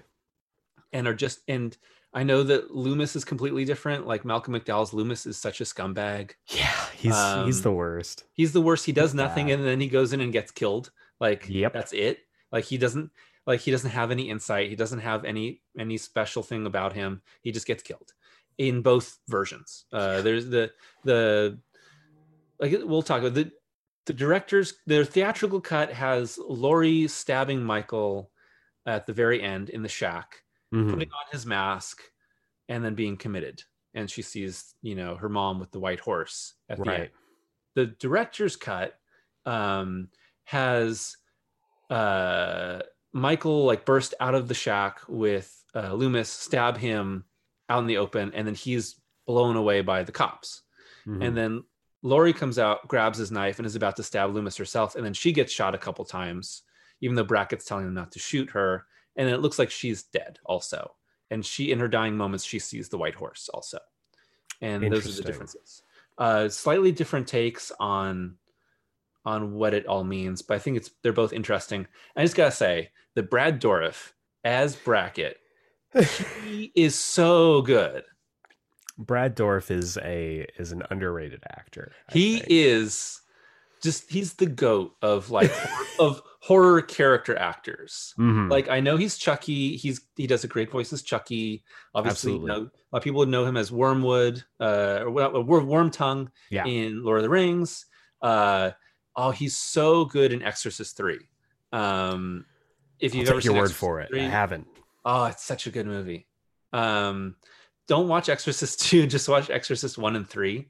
And I kind of have a I kind of have a soft spot for Exorcist three. Actually, I think it's my favorite of of the franchise. And he plays um, this. Um, it's I don't want to spoil it, but he's a killer. Yeah, it, for the sure. padded cell, and he is amazing. And he is so good in this as playing the opposite of what you normally associate him as. And he's good in the first remake also, but he is he is on such another level in this movie yeah. um, as this loving, compassionate father who's also really torn apart, and the things that happen in this movie break him apart further, and you, your heart breaks for him. He is so good, and it's like Rob Zombie saw that in Dourif and was like, "Go there," and they did, and he gave him the space to do it, and like that, that's the kind of stuff that I really like about this movie That's and fair. it is very unpleasant in a lot of points and there is too much nudity and there's too much and the murders take too long just like the last ones Yeah. and there's some very mean spirited stuff like uh, annie's death in this yeah, unnecessary. yeah Unnecessary. very rough even though they cut away and he doesn't show it um he doesn't actually show the scene but you see the aftermath uh, but it's The one little bit of restraint that he has. yeah he doesn't really have a lot of restraint as a director No. but I just the the whole ideas of the lingering trauma from the first one and dealing with that, even though it goes overboard in some places, and maybe I, I don't really like Laurie all that much. It's just interesting, and the, it just there is a ton of interesting, um, really complex stuff happening in parts of this movie that you do not get in almost every other Halloween movie, That's fair. and that's that's why I like it a lot. But also, you know, you can hate it too, and that's all right. That's yeah, and and you are absolutely willing to let. I will say, um, he gets a lot of flack, but I actually really like Tyler Mane as Myers. I think his physicality is really great. Yes, and he's a very different Myers. He's he's absolutely he is. he's a beast. He's yeah, you know, he's this hulking like it's terrifying. He has that Jason energy Yes, that I was talking about earlier. he's like angry. hmm Which Yeah, can be really um, engaging in Mhm. these stories. But and he has his, he has his mask off a ton. The mask is all falling Yeah. apart, but he's also often unmasked. And there's this whole thing of him putting it on when he decides to become, you know, the shape at Mhm. times because there's a lot of that playing playing around in the first one. Totally different because normal Michael is, you know, static. static. Yeah. Just no. He has no thought. He just moves.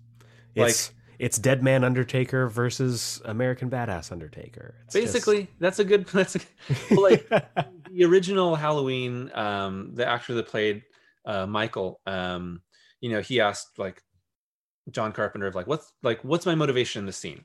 And Carpenter said, you have no motivation. You're moving from this point to this point, and that's it. That was his whole direction for Mm. him. Like, no motivation, no thoughts, you know, nothing going on. You're just boom, A to B. That's all you're doing. And, th- and that's the total opposite for uh, zombies, uh, Myers. right, but it works so well, and we'll get into uh, the original as well, because neither of us put in our top five, obviously. But uh, yeah, it's I will say you you can't talk me into liking this, but That's all right. um, but no, I will I will definitely concede that there are definitely things to like about it. This- so that was my number six. Awesome. My number six was the first Halloween uh, Rob Zombie remake. Oh, okay, you scared me for a second. I I seeded it in enough that it really I faked him out for two seconds. Um, but yeah, so Halloween from 2007 because this was earlier in your list as well, correct? yeah, this was my number nine. Gotcha. So Halloween was released. Okay, so yeah, August 31st, 2007. All the same credits as before. Talk to me about why it ranks so low for you. Again, it's a deeply unpleasant movie full of miserable, miserable people that you don't like.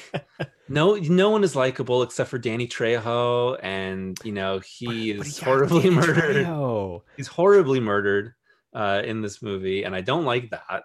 Mhm. Fair. uh, when it's like like oh the mexican representation oh he's dead like the the murders go on for so long in this movie everyone's screaming and crying and and getting sliced apart for like like five minutes Forever. per per per kill and it's like oh, okay and it's just like i feel like zombie like revels in that so much like there's like i know that a lot of horror directors like they enjoy the chance to put on a good kill and that's part of the appeal of slashers right Right. interesting idea behind slashers of this you know this violence that you see and and and enjoying it somehow in these movies.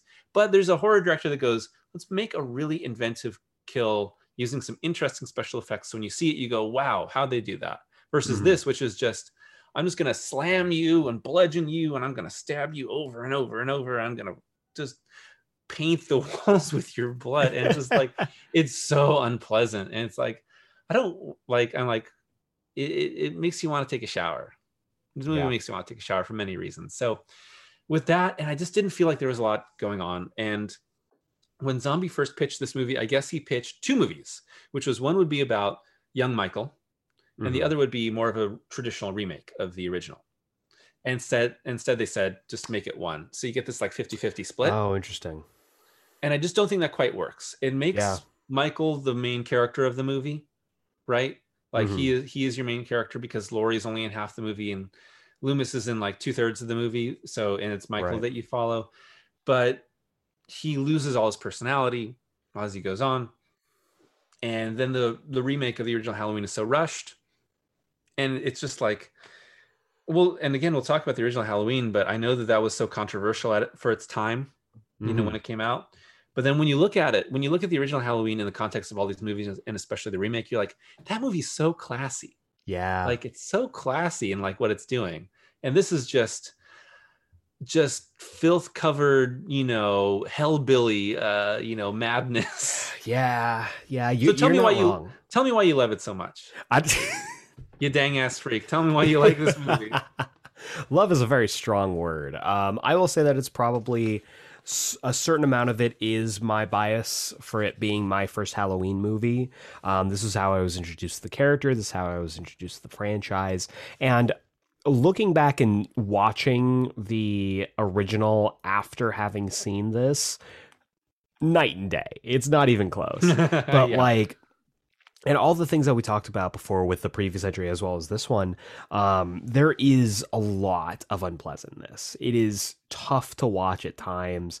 Uh, this last time because I, I rewatched this one for for this and i had to pause it at a couple more points where i'm like i just need to go walk around and just go outside, touch some grass for a little bit.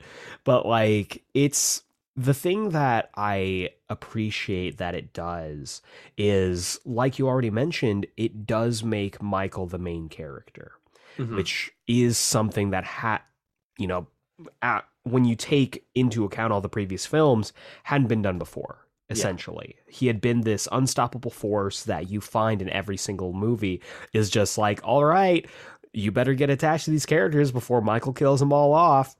And this one really told the story of Michael as sloppily as it did. Um, I like the furthering of his backstory. I do like seeing how he develops. And I do think that it is a breath of fresh air when you get that Tyler Mane physicality with him. Mhm. Like I I absolutely agree. You could cut down half of the runtime on this by just shortening up the kills. yeah. But like it you know Mr. Robert Zombie, you know, does his best to really illustrate to the audience that this guy is a force of nature and that he cannot be stopped no matter how you try to. And I do think that I'm not a huge fan of the uh, of the change to Loomis because he's he's a character you root for, you know, flaws and all. And in this, you know, in this one and the next one, I mean, Malcolm McDowell does a wonderful job playing absolutely two bit shits, and like he is really engaging about how much you just actually want Michael to get him Yeah. and Yeah. I I do like you know the callbacks because again I I wasn't aware of the previous one when I first saw this. I thought the you know the s the elements of the remake from the first film are absolutely rushed. It Mhm. really does kind of go from bullet point to bullet point to bullet point from when you watch you know the first one into this. Yeah. But I think when it does come together, when it's at the end, when it's hitting that climax of it's Laurie and it's Michael, they're in the house. Yeah. One of them is not walking out of here. It really is just as engaging as the franchise gets. Agreed. So- Agreed. Yeah, yeah. As soon as we finally get into that payoff there, um, uh, another critique I had of the movie is that um, we haven't talked about scores at all, and I think the scores are Yeah. very important to a lot of these, but maybe not so much the the ones we've talked about so far. Definitely. um, but uh, the original John Carpenter score is used a lot in the remake, and it just doesn't work. Like Yeah. it doesn't fit. Like it's a totally different animal than what. Then they're really just. I know that's not technically the same tracks, but it's um just a straight repurposing of it uh, by um, who did the score? It's uh, Tyler Bates. Uh, yeah, who, Not that one. uh wait which one are you what is this a norman bates reference I, I I was going for a double whammy of Norman Bates and Tyler Bates. tyler bates being the, the- he also did the music for guardians of the galaxy Yes. and suicide squad uh so he's a great composer but uh the suicide the suicide squad Mhm. not suicide squad um but just using the same john carpenter themes over just it doesn't work with this movie Well, think. you mentioned before that, you know, comparing the two the vibe of the original is just it's a classier film and I think that's a that's a wonderfully weird way an accurate way to describe it is that it's very much like high society versus low society when you look at these films where the almost melancholy of the first film's score doesn't really track with Yeah. the high action of this one. yeah So yeah. totally agree. This a score oftentimes really makes a movie and makes a viewing experience. Yeah, and it's it's interesting that they brought it back for this one. I'm sure there's some sort of mandate, you know, but we gotta you we gotta use the original s- score because um I don't think that six used the original score. I'm uh, they used it, it did its own Uh, thing. I, don't think so. might have used a few cues, but nothing really. So it's not like they hadn't you know tossed it out before, but it just didn't work for this. So those Right. are sixes, right? yes. Remake and remake two. Yeah, so I think we're all squared up, and most of the most of what we're gonna find in the top five is gonna be fairly similar, just placed differently. What is your number five? Uh, my number five is Halloween H2O 20 years later. Mine as well. Okay, we, we finally we made it back. We made it from number eleven to number five. All it took was six spaces for us to agree on something. Um, Halloween H2O, 20 years later, uh, was released. Let me see here. It was released on August 5th, 1998. A lot of August releases. yeah, Um, weird, right? Very strange. Uh, August 5th, 1998 was directed by Steve Miner. Put your Halloween movie out in Halloween. They no, finally it's too early. It's, it's what they'd all expect. They finally figured out with the last few. You got to swerve them. Um, it was uh, had a screenplay by Robert Zappia and Matt Greenberg, and was produced by Paul Freeman. Um, Halloween H two O. Twenty years later, tell me about it. This movie's like 50 minutes long. It's like a long walk in the park but with with the killer. And uh, the this movie doesn't do anything wrong, but it doesn't do much anything right, like totally right. Absolutely. Kind of boring, right? Uh, For for a solid like third of it, it's like, oh man, least where's Michael? half. What are we Half. doing? yeah. I think there's some interesting ideas. You know, obviously they bring back Laurie and Jamie Lee Curtis was interested in coming back, like closing out the story. Yeah. Um, and there's some good ideas. You know, this unlike uh, the 2018 movie Halloween 2 is part of the canon of H2O. So Mhm. Michael is her brother. So that really does play into uh, a lot of, of what's going on here. This whole secret family history that she's keeping from her current family, um, from her son, from her. Uh, I don't think they're married yet. It, it's her. It's her. You know, No, I think it's her, her. right now. Yeah. Um, she's you know living under a different name uh, and trying to escape the past. Uh, and so you know there's there's a lot of that going on. She's like an alcoholic and dealing with all this sort of repressed trauma. And then of Mhm. course Michael eventually comes back and finds her, and uh, then they they fight for about five minutes. The they sure do. and that's the whole that they really sold this movie on the last third of the movie because before that we're just hanging around waiting for Michael. Where is he? Where is he? Well, and what I what I do like is that this unlike a lot of the other films, it does really kind of get into the the trauma and the Mhm. PTSD that Laurie has suffered. And that's what I like about this alongside um, the 2018 film, which we'll get to. Uh, really, for me, is such a fascinating topic that isn't talked about enough. Like, what happens, you know, years and decades down the line when you survive an attack from a serial killer? Yeah. Like, and I love the idea that that really lends itself into this cathartic feeling at the end when she finally lops his head off Yes. and it's really like god she's she's getting justice essentially. Also we're getting stellar performances by ll cool j and josh hartnett as well as uh Josh little, Hartnett's first like real role too, with And a it's- terrible haircut. arguably his best. So uh we got we also get no there's no hate for josh hartnett. Um but we do also get a fun little uh, moment where joseph gordon-levitt shows up for a cup of coffee And then he gets a skate in the face, right? sure does that poor boy.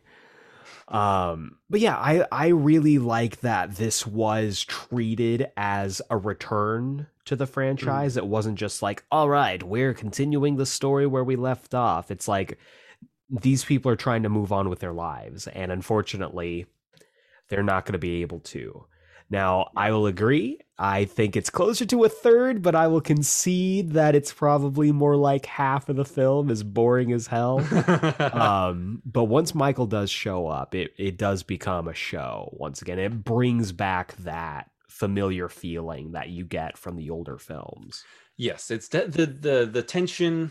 It's definitely more in line with the original Halloween than than most other stuff. And uh, you're saying this was directed by Steve Miner, who directed which Friday the Thirteenth? He directed uh, part three and part two. Yes. So he's got some. Uh, already got some cred. some cred in, in the slasher genre, but uh, this definitely plays more Halloween than Friday the Thirteenth. Um, yeah, you know, the, the end of the movie is really the big selling point and is really what everyone remembers. Uh, The Mhm. final showdown, and then especially, I think it's interesting that you know this version of Laurie, she's scared Yes. you know she is n- unlike new laurie um h40 laurie uh, she is um scared of michael coming back. She's hidden herself away. She's tried to you know repress all that stuff. And so the movie is her you know finally you know facing up and and taking control right? Yeah. that's like the big the big turn. I mean again this whole movie was sold on that one shot. There's a really good sequence where michael's coming after her son and her son's yes. girlfriend they you know they lock the gate but they can't get in the house and michael is puts his arms through the gate Just, and oh, waving that that knife around right in front of them yeah. gets the keys is about to come in after them she gets them in shuts the door and like sees him through the window of the door and there's that finally like face oh they're finally face to face right Yes. that's the big selling point it's just that that happens you know 65 minutes into the movie you know of an 86 minute movie Uh, and so that and they showed that in every trailer Every single like, trailer. like i didn't watch this movie until years after it came out because i was too young for it when it came out Same. but even i remembered that that shot that was everywhere you know um also this uh is a really clumsily titled movie Yes. they they they put this acronym and then they have to explain the acronym in in the title you know like okay okay. Um also i think what's important here is that this is post scream Yes. this is a post scream movie. It is written by kevin williamson. Um he did the he did a treatment for it. So robert zappia wrote the treatment and then kevin williamson rewrote zappia's screenplay for the movie even like at the very start of production. So it's very much a kevin williamson thing. Um it feels a lot more screamish and. Scream obviously has is very indebted to Halloween. So you get the sort of snake eating its own tail here a bit, but um it again we're talking about Curse of Michael Myers was 3 years earlier, but it's a totally just a different generation basically. Yeah. Um It feels like it's almost like these two movies are in different franchises yeah. with the yeah. just the quality difference, the treatment of it, just the cinematography in general. Like this feels like a late 90s to early 2000s film where he's the previous one felt like maybe early 1991 just like Yeah. from a quality standpoint but yeah i think there's there's a lot to like about this even though it is you know just enough time for you to uh to take a drive um, but that drive at the end is great. You know, It's when great. she puts him in that uh when he's in the ambulance, she's like, Nope, he's not dead. Grabs it, crashes it, crashes into him, and then I- great, great love it. end. Great end. it. He's pinned, reaching his hand out. This is her brother. She's reaching her hand out. Thinks second thought, pulls it away, and then whacks his head Wow. off with, Just- with the oh. axe. Oh, perfect. Head rolls, and credits, cue Creed, we're out. See, and that almost shot it up to the number one spot because you got some Creed playing. Like oh yeah. it's, it's, it's almost it. I would dare to say it's got the best soundtrack out of all of the uh, Halloween. you can even finish that. I couldn't even say it. I am a fan of some horror end credits fart rock. Yes, you know and this, Absolutely this is, agree. this is some horror end credits fart rock where then you're like was that a good movie i don't know but i'm jamming out to these tunes I'm right jamming now you right know? now. Yeah, i'm totally gonna listen to what's this life for by creed after we uh we end, we end this recording i'm I'm just gonna I'm just gonna put it at the end of this episode. That's gonna Oh, be my outro music. intro Halloween outro Creed. What's this life? yes, please. Have So- me back on. So have me back on to talk about Spider-Man, so we can just do we can riff for sixty minutes on Hero by Chad Kroeger featuring Josie Wales of Saliva. And they say that a hero. Oh my god, that that's what the episode's going to be about. Is just us talking about music theory and in late '90s and early 2000s. Just film. trying to figure out what that song's actually about, man. Like, It's about a. He's not going to stand there and wait, man. That's let's not get in. Save save the gold, you know. sorry, sorry. So uh number four. What is your number four? So yes, H twenty was my. It was both of our fives. Yes, Correct. So my number four is Halloween four. Interesting. Yeah, because you got it down at Yes, what, eight? I I had it as number seven. Cretin. So let's discuss why you're wrong. Um, All right, go for it. It can't. It has to be more than just the mask. Okay, look past the mask. As a bad I mean, it's a bad mask, dude. Like mask. it's not good, man. And it's it's tough to cuz when you when you look at some icons in the horror franchise, Jason I think is the worst uh example of it where it's like his appearance basically changes every single chapter. yeah, There's something comforting and also something very terrifying about how unchanging and unmovable Michael Myers seems. hmm And I Yeah. remember watching this, going back and watching this, and it legit kind of took me out of it. Of, of course, once you get into the film, like you settle into it, but it's not a good mask, man. I don't know no, what to tell you. all. I will say again, it's too we, plain. It's so pl- like it's, it's weird it's to say about it, but it's yeah, flat. Everything everything has been removed. it's too pretty looking. It's too clean. And which is weird to say about Michael Myers in this film especially.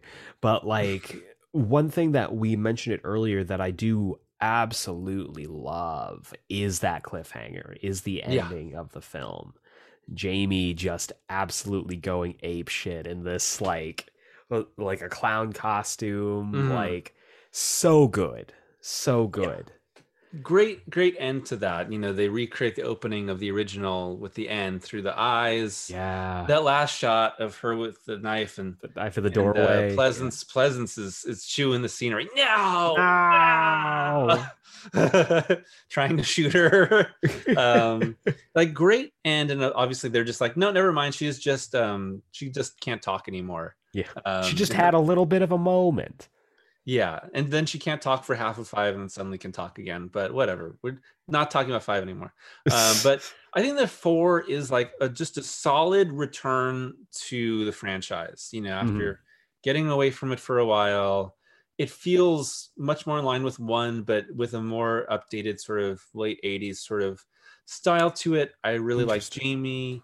Um, I generally like the the tension of this sort of potential like psychic connection that she has with Mhm. Michael that is way too played up in part five. We don't want to talk about it, but there's this huge psychic connection between them where she's seen yeah. everything he does. But then there, you know, with this one, it's sort of like, oh, well, she's kind of sensing, you know, what's going on with him as these nightmares. Uh, the nightmares are really cool. You know, when he's like, Mhm. he sits up like the Undertaker by the side of her bed, or maybe sit. the Undertaker sits up like Jason. Obviously, that's where he got it from. Let's face it. Uh, I know, we, I, I know your uh, your secrets, Mark. Uh, Mark. and um so the i just i enjoy it it's uh, to me it is um more of a comfort watch you know if these movies have Fair. comfort watches this is much more of a comfort watch than everything below this movie except for maybe how except for maybe h2o which is if, if i if i need a nap i was gonna put that one on you know I was gonna say if you if you want to put a nap, you know, get a quick nap in, just get that old Busta Rhymes versus Michael Myers going. like, there's too many loud noises in that with yeah, with that's a good point. H2O, they're just hanging out by on the California northern coast, you know. They're right by the fog, you know, and they're just they're just chilling. Um so Fair. four, I just I enjoy it. I think it's it's a solid entry. It does we're talking about how H2O doesn't do anything wrong, but it doesn't really do anything right. And this is like Mhm. it this one just like it just hits it hits the notes properly is really what this one's doing. Fair. And when you watch it a few times, you do get over that mask, even though it's it is you're like, wait, at the first time you see, you're like, well, something's wrong here. um, but uh, I have something to talk about with the masks uh, at the end of our ranking. Not Nice. spoil anything, but But- um, But yeah, I I can definitely concede that it does feed into kind of the spirit of the original film. Um, mhm. I think actually for me, it's difficult when you place it. I, I almost have to, if I want to enjoy it, place it apart from the other films because I, besides Jamie and Loomis, I don't care about any of these characters. Sure, I don't like you you especially when you get so attached to characters like Laurie and Laurie's not even in this. And it I don't know. I when you have the the whole idea based around like oh yeah we can like we can make this something of like an anthology series and we can start doing these you know really interesting and experimental stories and then uh, obviously they're like no we're just going to bring michael back. It's kind of that same situation to a lesser degree obviously than with uh with five. Yeah, but I just at this when you get to this point, it's like okay, we've kind of seen what we're doing here. I don't have any kind of connection with these characters and they don't really endear themselves to the audience very much.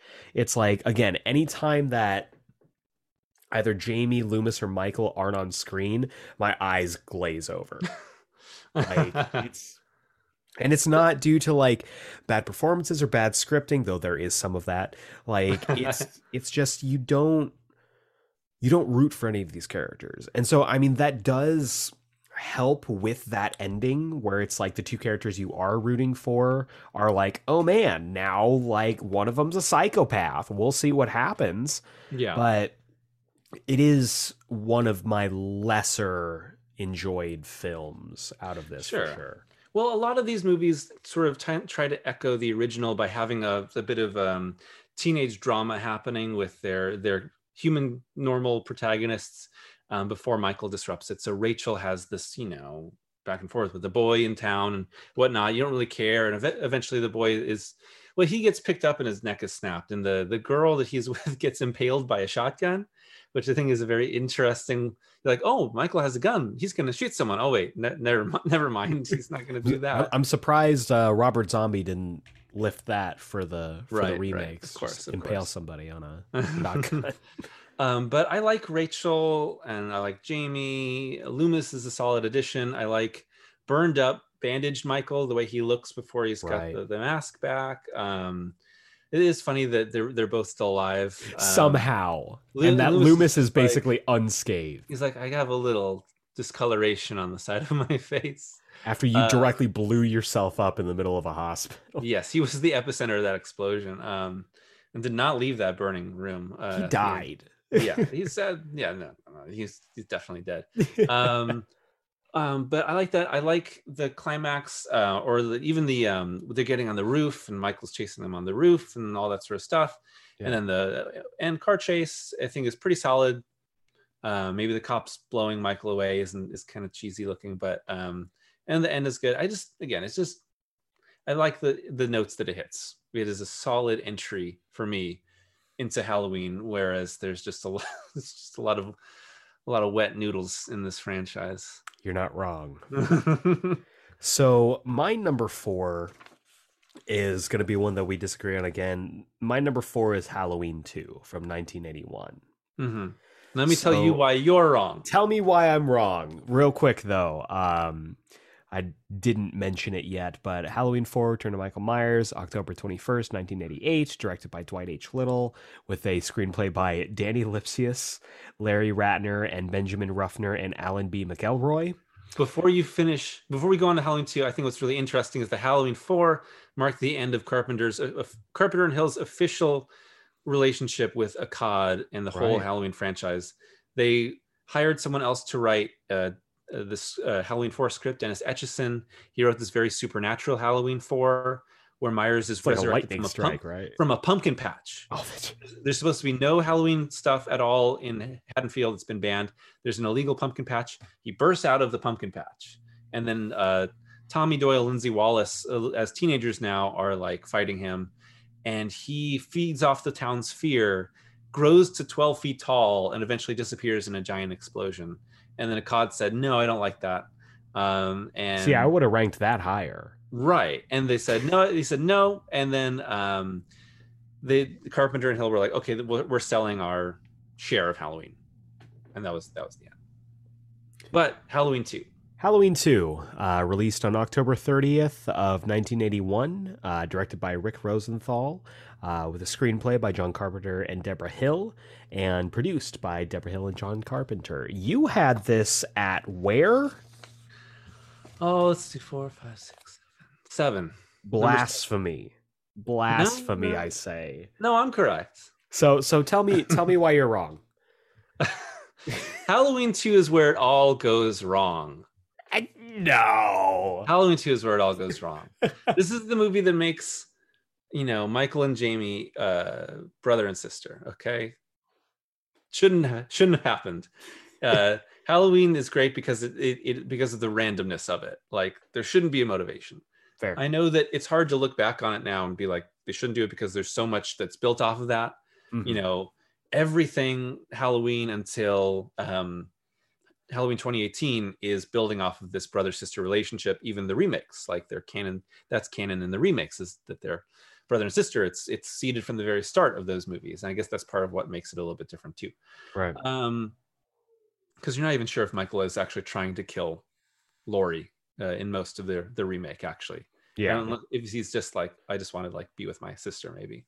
Um, and uh, I this is just it's a it's not a bad movie. It's just a really like it's just playing into all the the slasher tropes of the early 80s Mhm. um, like you were saying, you know, in that video that I made, I listed off every single slasher movie made between Halloween and Halloween 2, just three years. And there was like 60 something slasher movies made in that time because the, the genre, the genre just blew up. And so when they made Halloween 2, they were like, well, we got to compete. Um, so we got to make it meaner. Um, and, you know, it's, um, we haven't talked about him yet because he didn't uh, you, you do the cinematography on most of these movies, but the cinematography on this movie is by Dean Cundey, uh, who did the original Halloween, worked a lot with Carpenter, did other movies like Jurassic Park. Great. This is a great looking movie. It's extremely dark. Yeah. Like it's all, you know, it's straight on after the original Halloween. It's even later at night, completely dark. It's hospital that it's in Yeah. heavy shadows. It works. It looks really great. Um, it's probably the best thing about the movie. Um, and they shot it. It was directed by Rick Rosenthal because Carpenter didn't want to direct it. He wrote it. He said that he hated writing it. Uh, Carpenter is so cynical. Uh, um, we'll go That's on more of a Carpenter. He is my boy, but he's so cynical. He said he didn't do a very good job. He said he sat down every night with a six pack and and just typed the thing out and just did it. And it's like, here you go, because he's basically sued into making this movie by Akkad because Akkad was going to produce um, The Fog and Escape from New York with Carpenter, and then Carpenter Mm. kind of got poached by a different producer, and then Akkad was like, "No, you were supposed to do that for me," and sued him, and said, "Okay, this, it was settled by." Is like, okay, Carpenter, you can make those movies, but you got to do Halloween 2 for me. And so Carpenter obviously hated doing it. Uh, but he did also do the music with Alan Howarth. Mhm. Um, good score. Uh, it's a little bit more faster tempo, a little bit more aggressive than the original. Um, but I just, to me, it's just, it's, it's funny. It's just a meaner movie, and I think it kind of throws off the balance of the movie because Fair. the movie was shot by Rosenthal. Carpenter said this movie's boring. Uh, I and then went back and did reshoots to make it uh, bloodier and and the kills being crazier in it. Um, Mhm. and you can kind of feel that like Absolutely. it's just kind of like people are just kind of like walking around a hospital being like sure is dark in here and then explosion of blood yeah I I will say it it definitely does set you up that this is going to be a much gorier affair with that first kill yeah where Yeah, you just see like just- the blood Yeah. splat. For me, I I love um especially when it comes to horror, I love single location stories. I Mhm. think the the hospital as like a horror setup is such a cool setting. Yeah. You know, there's who hasn't, you know, if you've been in a hospital at any point in time at night, it is eerie to walk through. Everything's super clean, everything's very um, clinical, and there could be just random people around every corner. And I like the idea of having that. It's a maze that at any point you could find yourself face to face with Michael Myers. um, it's very cool, and it's it. I think does that thing that Aliens Two does, or that Aliens does for Alien, where there's an escalation to, for it. It is For not sure. the same movie, which I appreciate Mhm. and them being like okay this is now you know we got to survive the night for michael to like continue on and it does something that you don't often see with sequels anymore where this takes place directly after the first Yeah. one ends Mhm. Yeah. and that's something that i love that this franchise does that we you know we've glossed over it before but like they did the same thing with the remake Yeah. with part one and part two being maybe five minutes apart from each other in Well, at least the opening. The opening Right. is, and they do that that dream fake out at the beginning of the remake, yeah uh, where it's it's it's remaking Halloween two. Myers is like slaughtering his way again through the hospital, and again that movie's so much better when Myers isn't in it. But um, and then it's a dream, obviously. Uh, Yeah. yeah, a little little ode to the original Halloween two. exactly and i think that it's you know the the idea of there is one thing that i don't like about it is that Laurie is basically a non-character for half of the film Curtis did not want to be in this movie. yeah and you can tell she didn't even want to grow her hair out for this It was a movie bad man. wig. it's bad Yeah, it's real bad and she doesn't do anything to sell it either like you can legit tell that she didn't want to be in this at all. Though I I really like the fact that Haddonfield Memorial Hospital is now kind of this like iconic setting hmm for horror, especially in the Halloween franchise. yeah, it's gonna be in Um, Halloween Kills. Yeah, very excited about that. Um and I just I really like the idea that it's like okay, the whole first movie was about him kind of weaving his way through this neighborhood.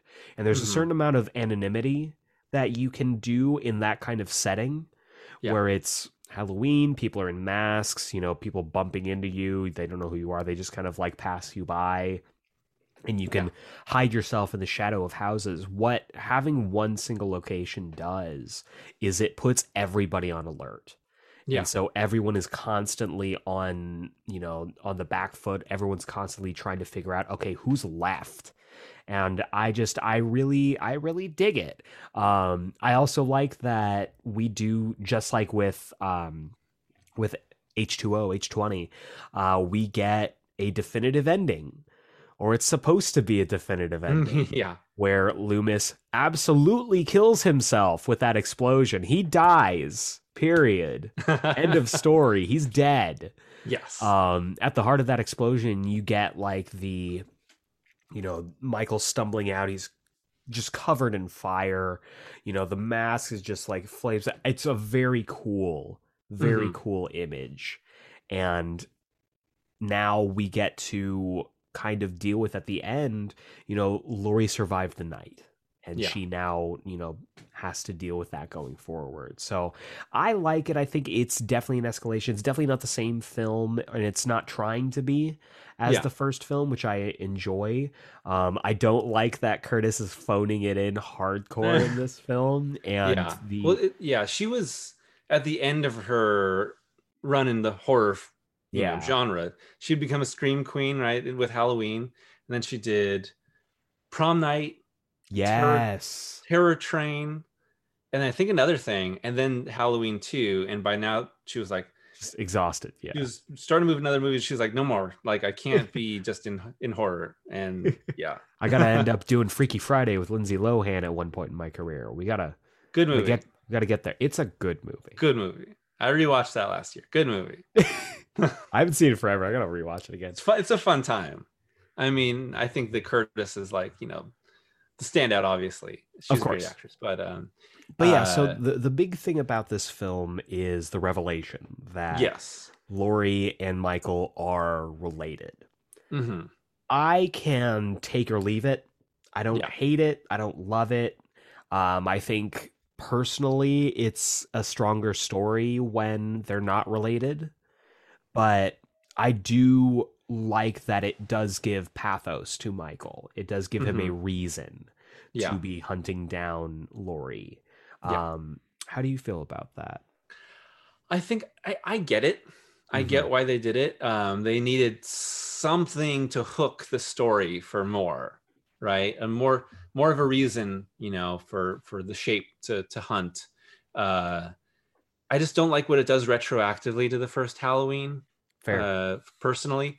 Um, but it's sort of like you know you need to go somewhere, right? Uh, so I don't have any hard feelings against it, but um, 2018 wiping it out is also I'm totally fine with. Same. Um, and yeah, I think there's some like iconic stuff in this movie for sure.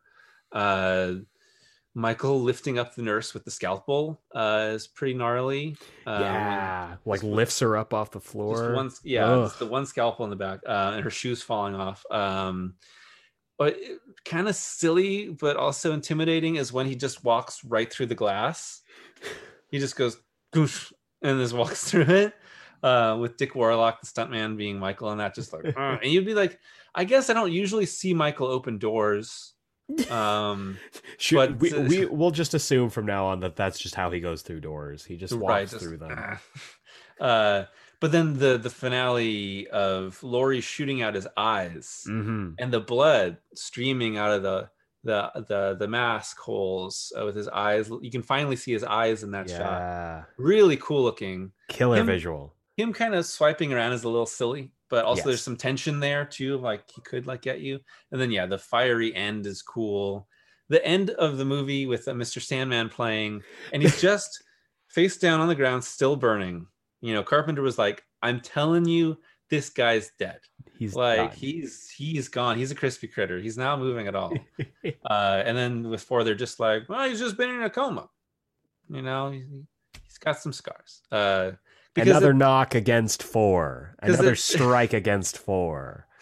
but don't, don't don't don't make me get defensive here uh but you know at a certain point you're like well you know you just got to bring them back i guess just be like they were all right um and but there's some iconic stuff but to me it's just it's a weird sort of mishmash Mhm. trying to do stuff and not quite like i just think that the the drop down from halloween to halloween 2 it's it's a pretty sharp dip Fair. for me So we're we are in the home stretch. We're in the best of the best. What is your number three?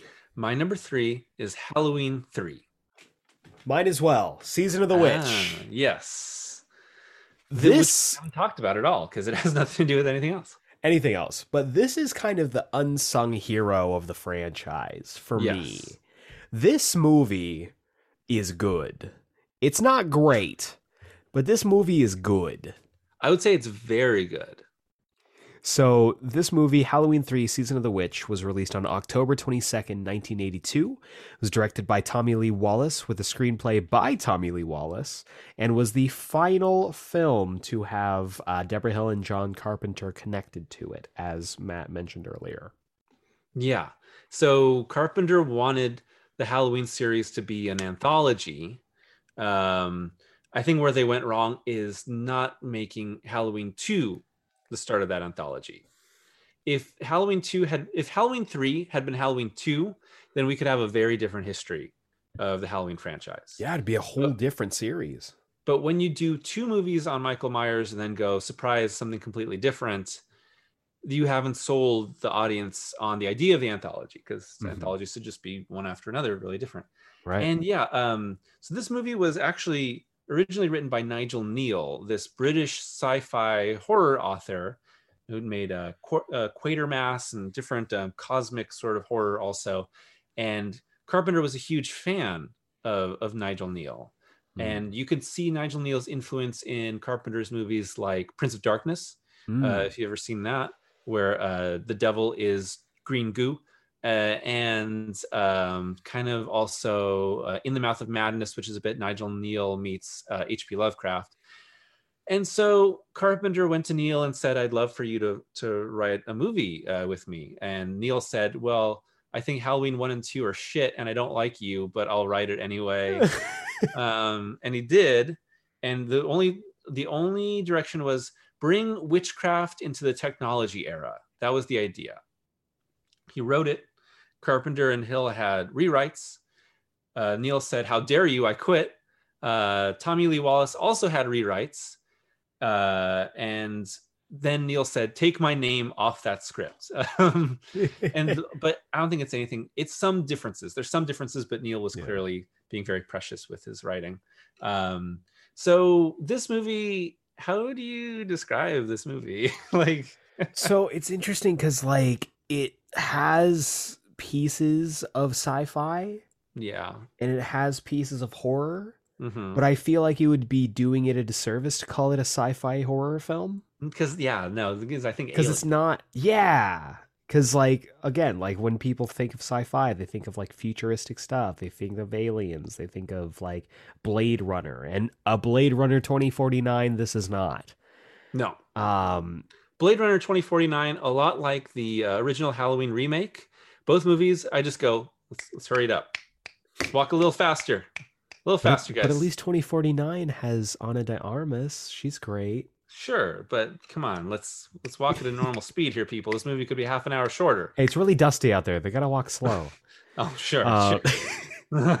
but yeah this film honestly it's it's kind of an anomaly in itself because it it kind of deals with the idea of halloween which i really like and it kind of seems like that was carpenter's intention with making it a um an anthology series i'm a sucker for anthologies Mhm. and having the defining uh idea of this anthology being like the different interpretations of halloween Mhm. um, I think is genius. And I think that, like you said, if this had been the second film, Yeah. this series would have been compl- like we might not have Michael Myers be this iconic horror uh, Yeah. horror fixture that we have today.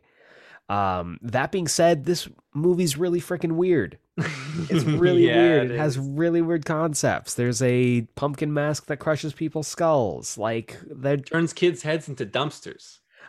I, you know, people would say that the Rob Zombie movies do that as well, but like just by watching them. but like it's so it's so fascinating to me, especially when you kind of pair it up with the rest of the series, how much it sticks out, both for good Right. and for bad.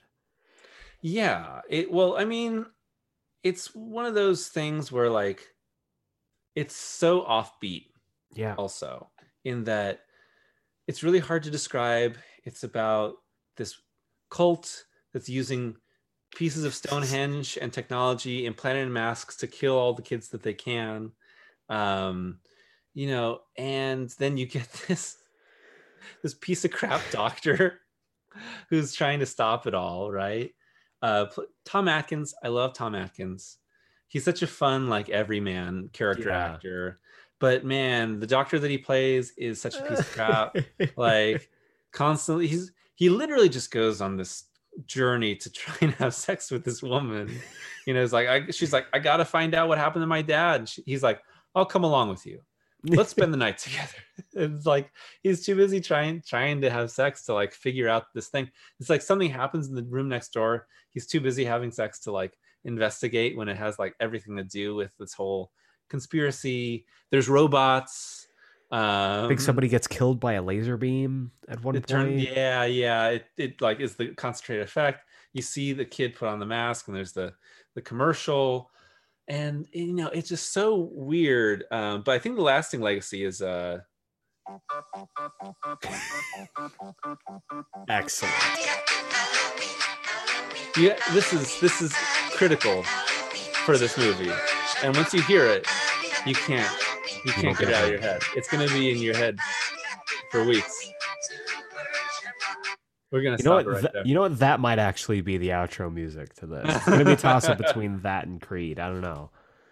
I'm excited to find out um but it's really well done this is a really really well done movie. I think that uh, Tommy Lee Wallace's direction is really strong. Mhm. It's got great atmosphere, and even though it's just so bug nuts uh, that like you can never predict what's going to happen next. Not even close. But I think the the poor like you know didn't do as well as they were hoping. Right? Yeah. And there was a lot of people that were like, "Where's, Michael?" they were like, "Okay," and then that's why Halloween Four is subtitled "The Return of Michael Myers." He's back, Like, y'all. Yeah, he's back. He's the man behind the mask. Oh wait, that's that's that's Jason. Never mind. Wait a second. that's the wrong song.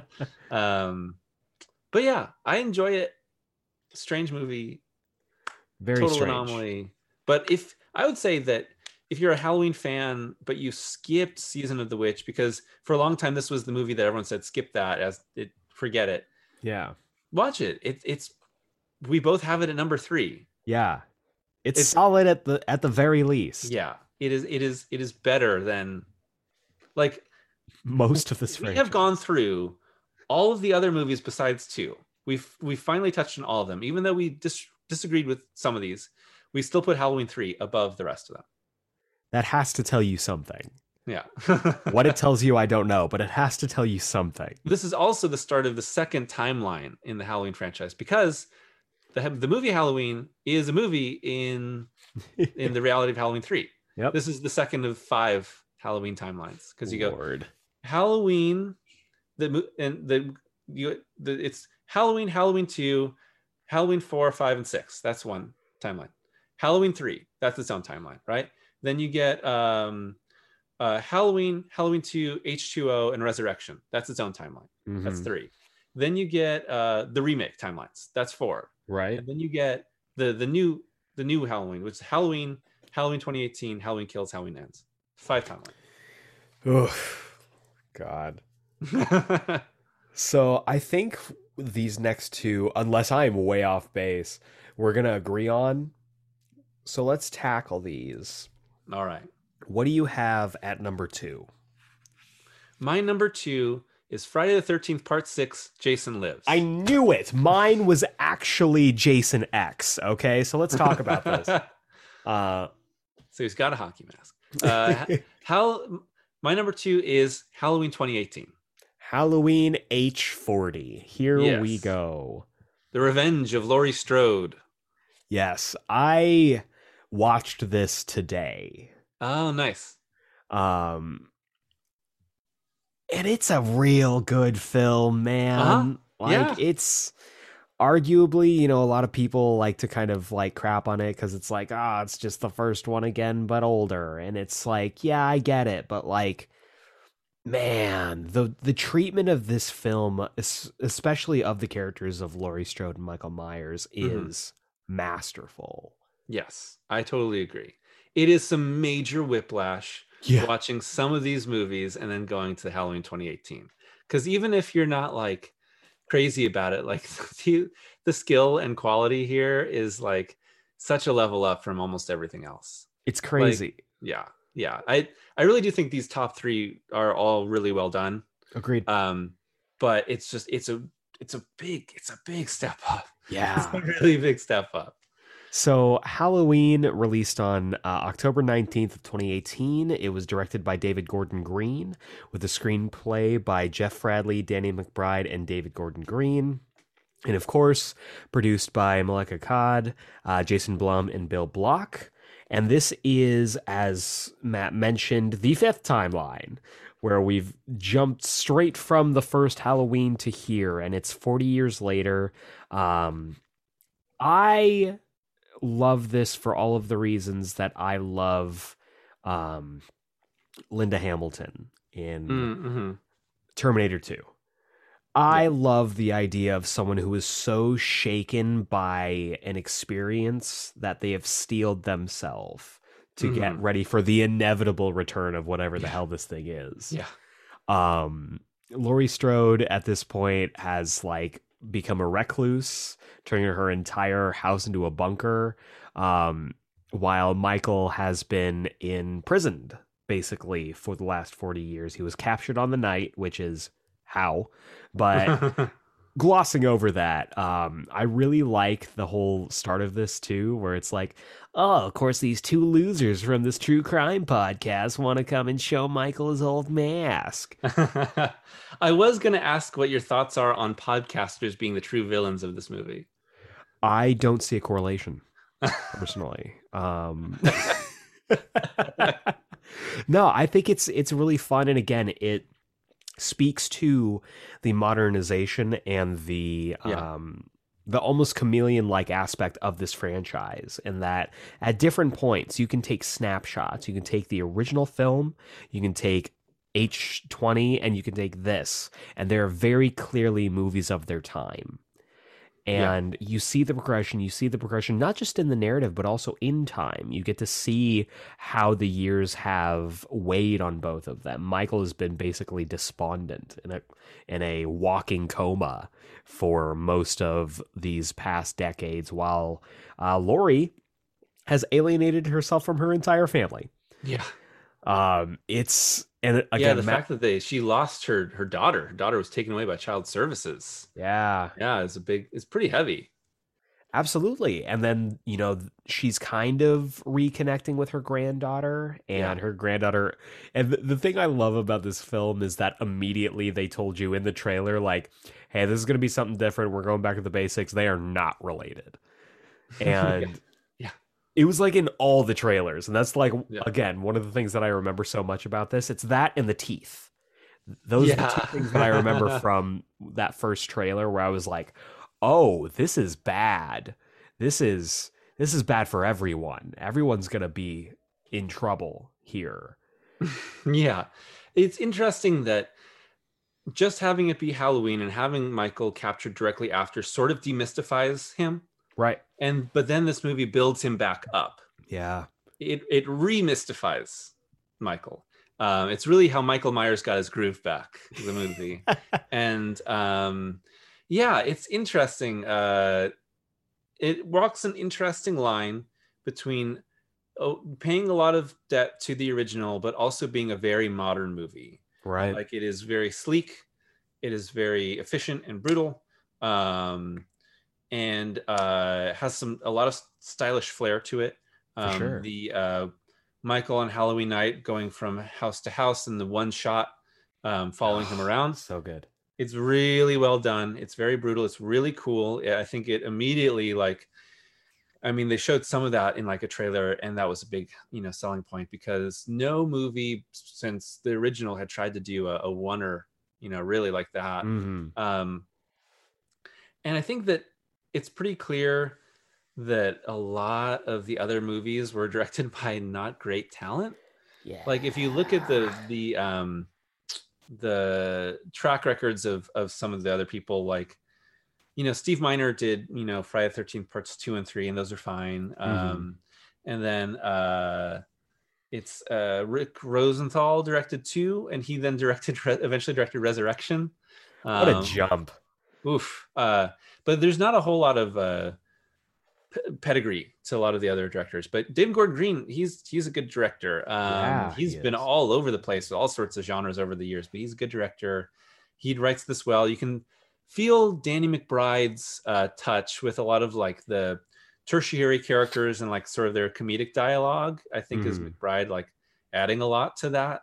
Um, kind of you can you can feel that with them like the uh, the the young boy um you know and and he kind of steals the show for a bit uh and that kind of stuff um but it's really well done it's sleek you know it's interesting in that you can there's this huge jump in what horror is between the rob zombie remake and halloween 2018 it's Right. 11 it's 11 years and they are again this huge world of difference Huge jump. Yeah. between what they're trying to do and how they're doing it because this movie can be really brutal also Absolutely. um but it doesn't like Doesn't revel in it. yeah Yeah. like it's again it's fast you know mean kills clean kills bloody a lot uh, the original halloween really isn't bloody at all and this Mhm. definitely has its share of blood um but I, I think it's really well done it's such a good looking movie too Yeah. like it's it's really well shot uh cinematographer michael simmonds i don't know anything else that he's done but this is great. And oh man, the Carpenter score Oh, is so incredible. Like the way that it is this lovely um, return of the uh, the original score, but with you know uh, this new sound because it's him and his son Cody Carpenter and Dave Davies who also make their own music together as a small band. Carpenter Huh. puts out his own albums. Check them out; they're really good. yeah, I'll check it Um, out. And when he's done some, re- he's done some uh, remakes of his old themes. If you, it's called Anthology, which is all Carpenter's best themes, but redone by him and and those two. oh, that's cool. They kick ass. It's really good. You know, the the electric guitar meeting Carpenter's synth is this amazing blend. Um, I'm gonna pull up one of my favorite pieces that I just think you know there's there's a lot to the score really does elevate the movie. Yeah, um it adds some fear it adds excitement uh, a lot of propulsion. Uh, it's so good. And uh i also think the score to season of the witch is really good also Mhm. which is also by carpenter. Um but yeah it's really good. This is uh this is the shape hunts allyson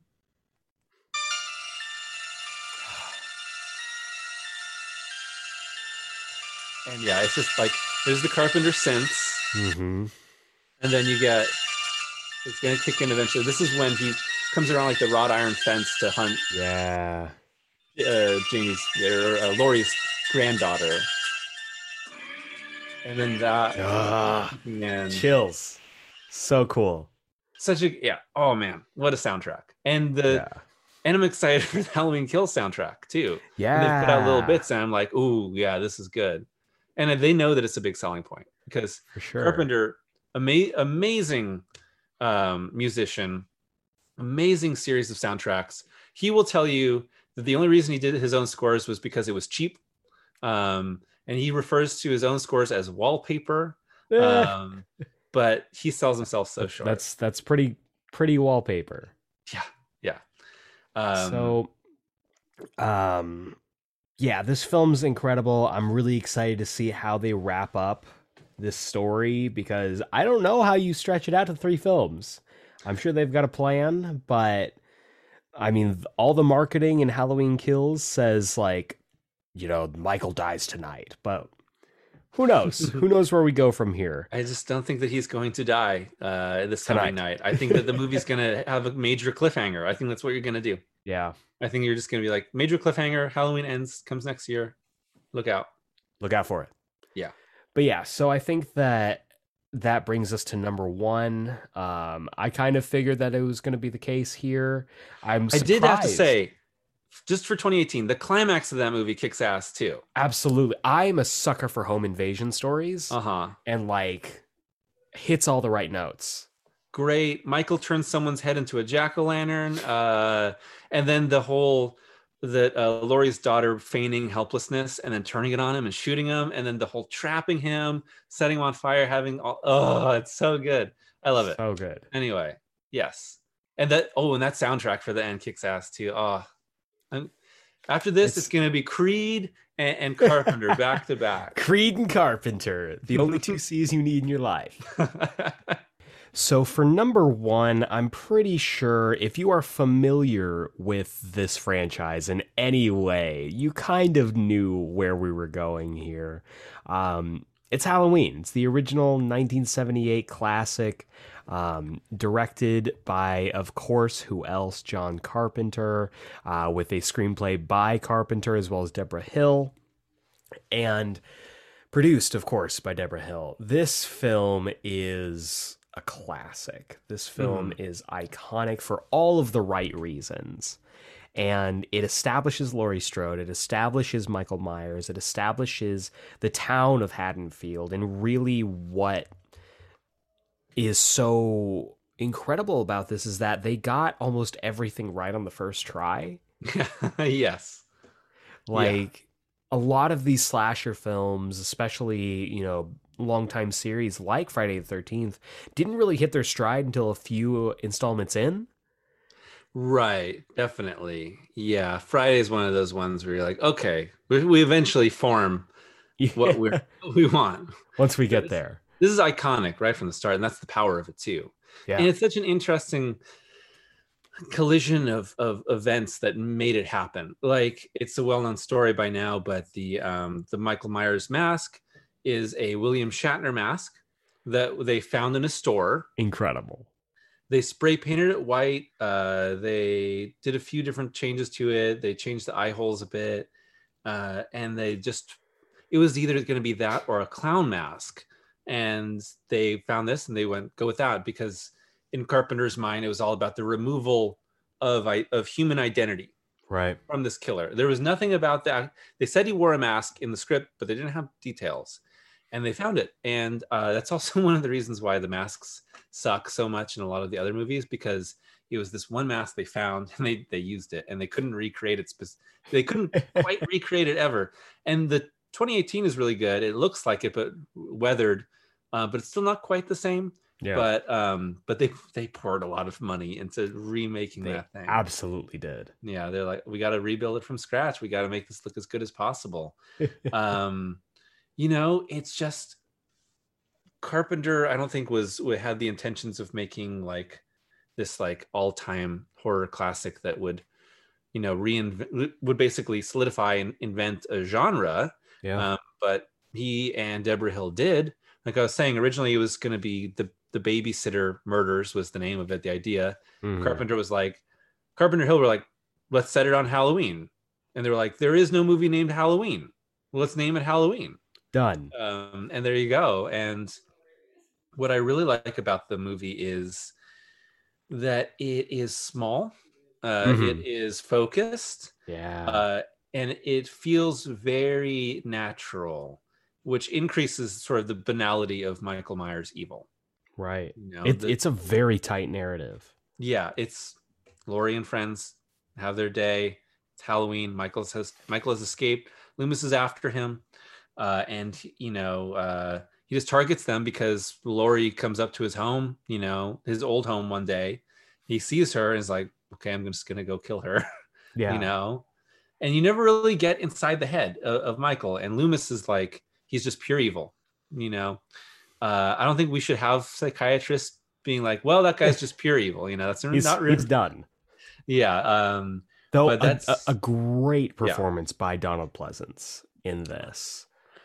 Lonnie get your ass away from there and I don't like when you watch the film, especially if you're watching it for the first time, you're not expecting to root for for uh Loomis uh-huh because it's not like it's he's this very focused character who is like it is Michael and nothing else. He needs to track this guy down because Yeah. he's dedicated the better part of his life to essentially trying to figure him out. And really, when you get down to it, you know, your three main characters Michael Myers, Laurie Strode, Dr. Loomis, yeah and everybody else is, I mean, expendable, but like, yeah but they are but they totally are. And I love that a lot of the film is build up. I think there is Mhm. something to be said about, you know, we we mentioned that like half the film of H20 or H2O is just people talking and Michael Myers not doing anything. There's a lot of that in this film too. Like it's it's the first time you see you really see Michael as he's fully formed. The mask, the the mechanics jumpsuit, the whole deal. He's just stalking Laurie. yeah And it's like you know, he's he's peeking out from behind a bush. He's like Yeah. standing in like a clothesline. Like it's unsettling and it's so well done. The tension as it builds to that first like attack on her it's it's masterfully done you already mentioned the score is incredible uh the performances are ridiculously good and having it be centered around this idea of yeah these babysitters are basically getting stalked by this guy. Like we don't know why he's doing this but he's just doing it. Yeah. um it's terrifying. Yeah and um great cinematography. Um the just there's so much of Laurie looking out the window. There's just no one out there. The neighborhood is dead. Uh, and then just there's that shot where Tommy looks across the street and Michael is just standing, you know, Oh yeah, kind of the, yeah. the darkness, or then we see him moving the body in at one point. And you're like, and it's so passive. Carpenter has a really great, you know, sort of passive look to a lot of his movies. He's not flashy, but he has Right. amazing compositions. And Cundey has amazing compositions and amazing at, at lighting. And so these like frames of Michael, you know, in the distance, uh, or slowly coming toward you when he's like walk when he's following Laurie across the street when she goes over there and everything happens and she runs out and he's following her and he's just methodically coming after her. And it's so passive. Uh the he's passive but also the the camera work is passive. It just feels inevitable you know and it's Yeah. chilling because it can be scary but the movie is chilling and the score is very chilling. Uh it is you know this chilling you know light synth work uh that both you have the Halloween theme and you then you have the more of the, the melodic sort of little little bits that fill in the corners of of, of that. It's such a cheap production. Um yeah. but like so they filmed this in Pasadena. Uh Which is hilarious. and the uh the Myers house is still standing. It's actually been moved. Um, really? it they it moved to so in South Pasadena, there's this little downtown area, this old town area Yeah. where the train tracks are. And now it's it's right there by the train tracks. It's a dentist office now. Uh, so if you're ever there, go see it. I used to live in Pasadena, and I'd been around there a bunch, but I didn't realize that was the house until I'd, I'd left the area. That's amazing. Uh, and uh, you can see some palm trees. You know, this is supposed to be Illinois, but there's palm trees. They had a bag full of dead leaves that had been painted brown by the by you know the special effects department that they would throw on the ground for every shot, shoot the shot, pick them back up, Move to the next shot, throw it on the ground. You know that's you know the type of of production they were working with, but um, it's lightning in a bottle. It's just such lightning in a bottle. All the elements and Yeah. uh, the this Michael's you know depiction is incredible. Again, there's a reason why he's the shape yeah. because he lacks all human form. Uh, he is just this, you know, placid silhouette. You know the the the only time he does anything is when he he pins the boyfriend, you know, Yep. to the wall with, which is an amazing kill. Uh, so good. And uh, then he just kind of tilts his head, just a little bit, Ugh, just to look at him, just to, unsettling. just to kind of see what he's done. Like, huh. Almost like a Oh. child, just to some degree, just like interesting. And then that's it. Um, and again, the the the final act, especially once Laurie goes over there, and you're like, "Don't go over there, don't go over there," and uh, and then everything go- goes crazy is is amazing. Um, and then also, I think the key, a, a major aspect of this whole film is this is Michael the boogeyman, right? right. and um you know that michael is uh this uh he was human he's lost all his humanity in carpenter's movies evil is often um lacks all personality lacks lacks all humanity and it removes personality from you when michael becomes fully evil he loses all his personality which is what you see at the very start in that great um it's actually like three shots edited together but it's using a panaglide which is a lot like a steady cam but an earlier version. So you get this sort of interesting little wobble to it in the panaglide. Um and then you uh and then he's just he lacks all humanity and you can and and it's this idea of the boogeyman right, Right. is michael myers and then at the end of the movie you know he's shot right? Six five times even though loomis insisted six in the next movie falls does the weird little uh, uh, uh, Yeah. uh, uh, Tumbles backwards over that railing. Who put that there? yeah. He's on the ground then he's gone. And then at the very end with the music playing you revisit all the locations he's been. You hear his breathing. And then that's the end of the movie. And it's like he could be anywhere. Could be anywhere. he could, be, in the theater with you like yeah.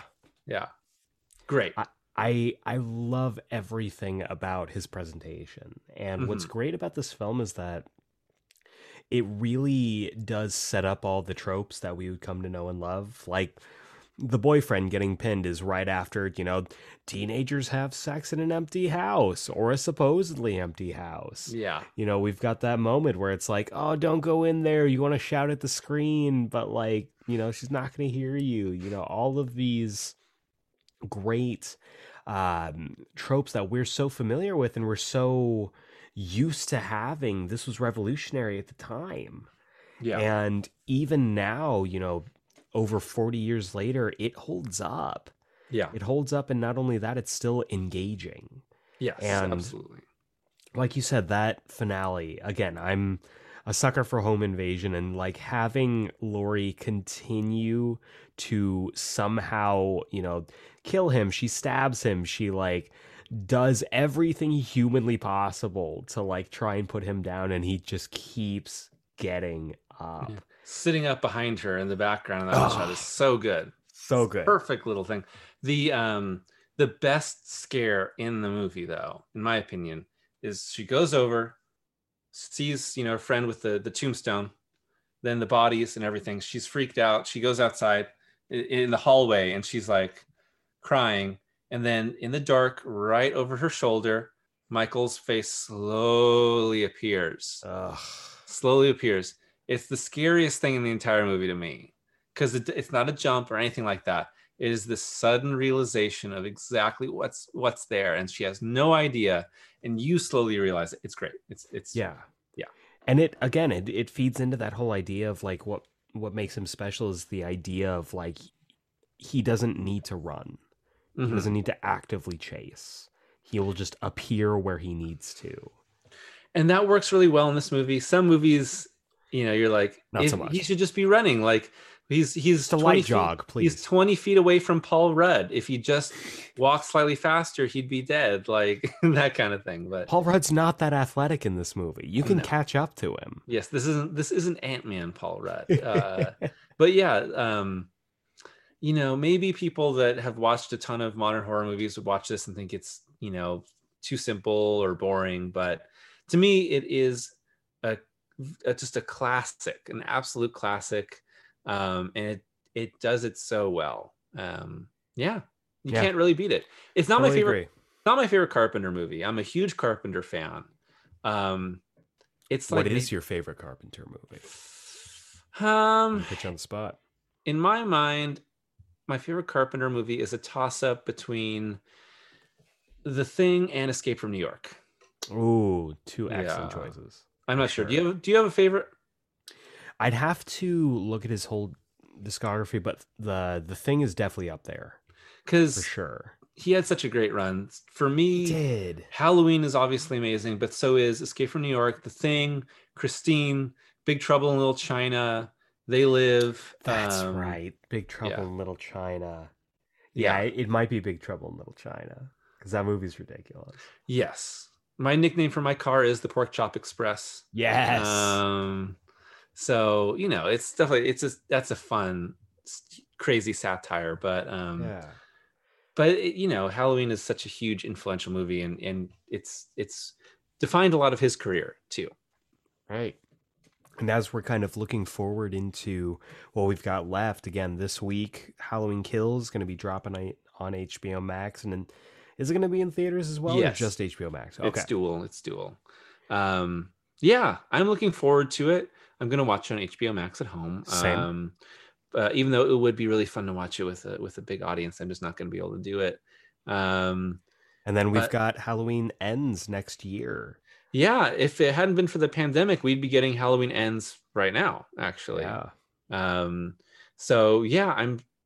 It'll be interesting to see, uh, you know, what happens and how it sets up that next one. But I'm looking forward to it.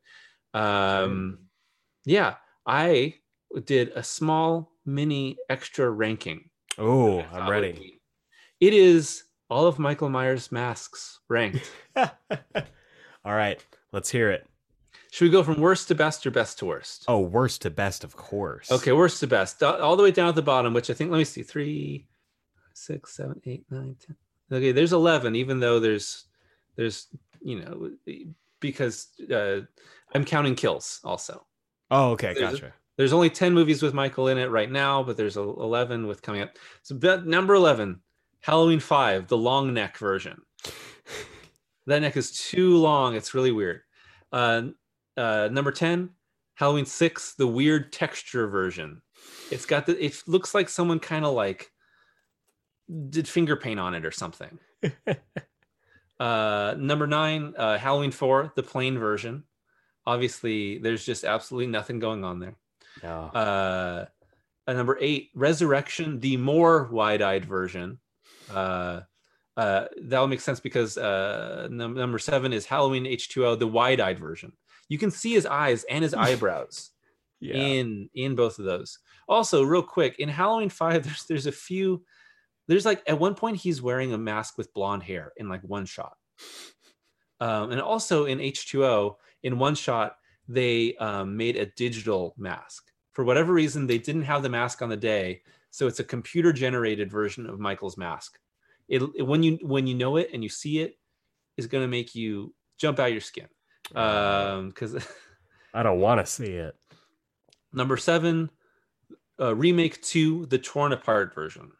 You know, where you can kind of see half his face. hmm It works well with that movie. Kind of an odd choice. And nothing else. and nothing, sure, yeah. Uh, and number five, the original Halloween two, the misshapen version. It's been someone's been sitting on that mask for a while. Yes. Uh, because it is actually the original Halloween mask that they used again for number 2 Mhm. Uh, number four, the Halloween remake, the weathered version. You know, it's craggly, uh, Right. but look, it looks cool. Uh, number three, the Halloween Kills burned older version. You know, it, you've, if you've seen, he's it part of the mask is all burned up from him being in that that fire Mhm. uh, at the end of, of 2018. Number two, 2018, the older version. It's a very well done, uh, aged version of it, and of course, number one, the original Halloween.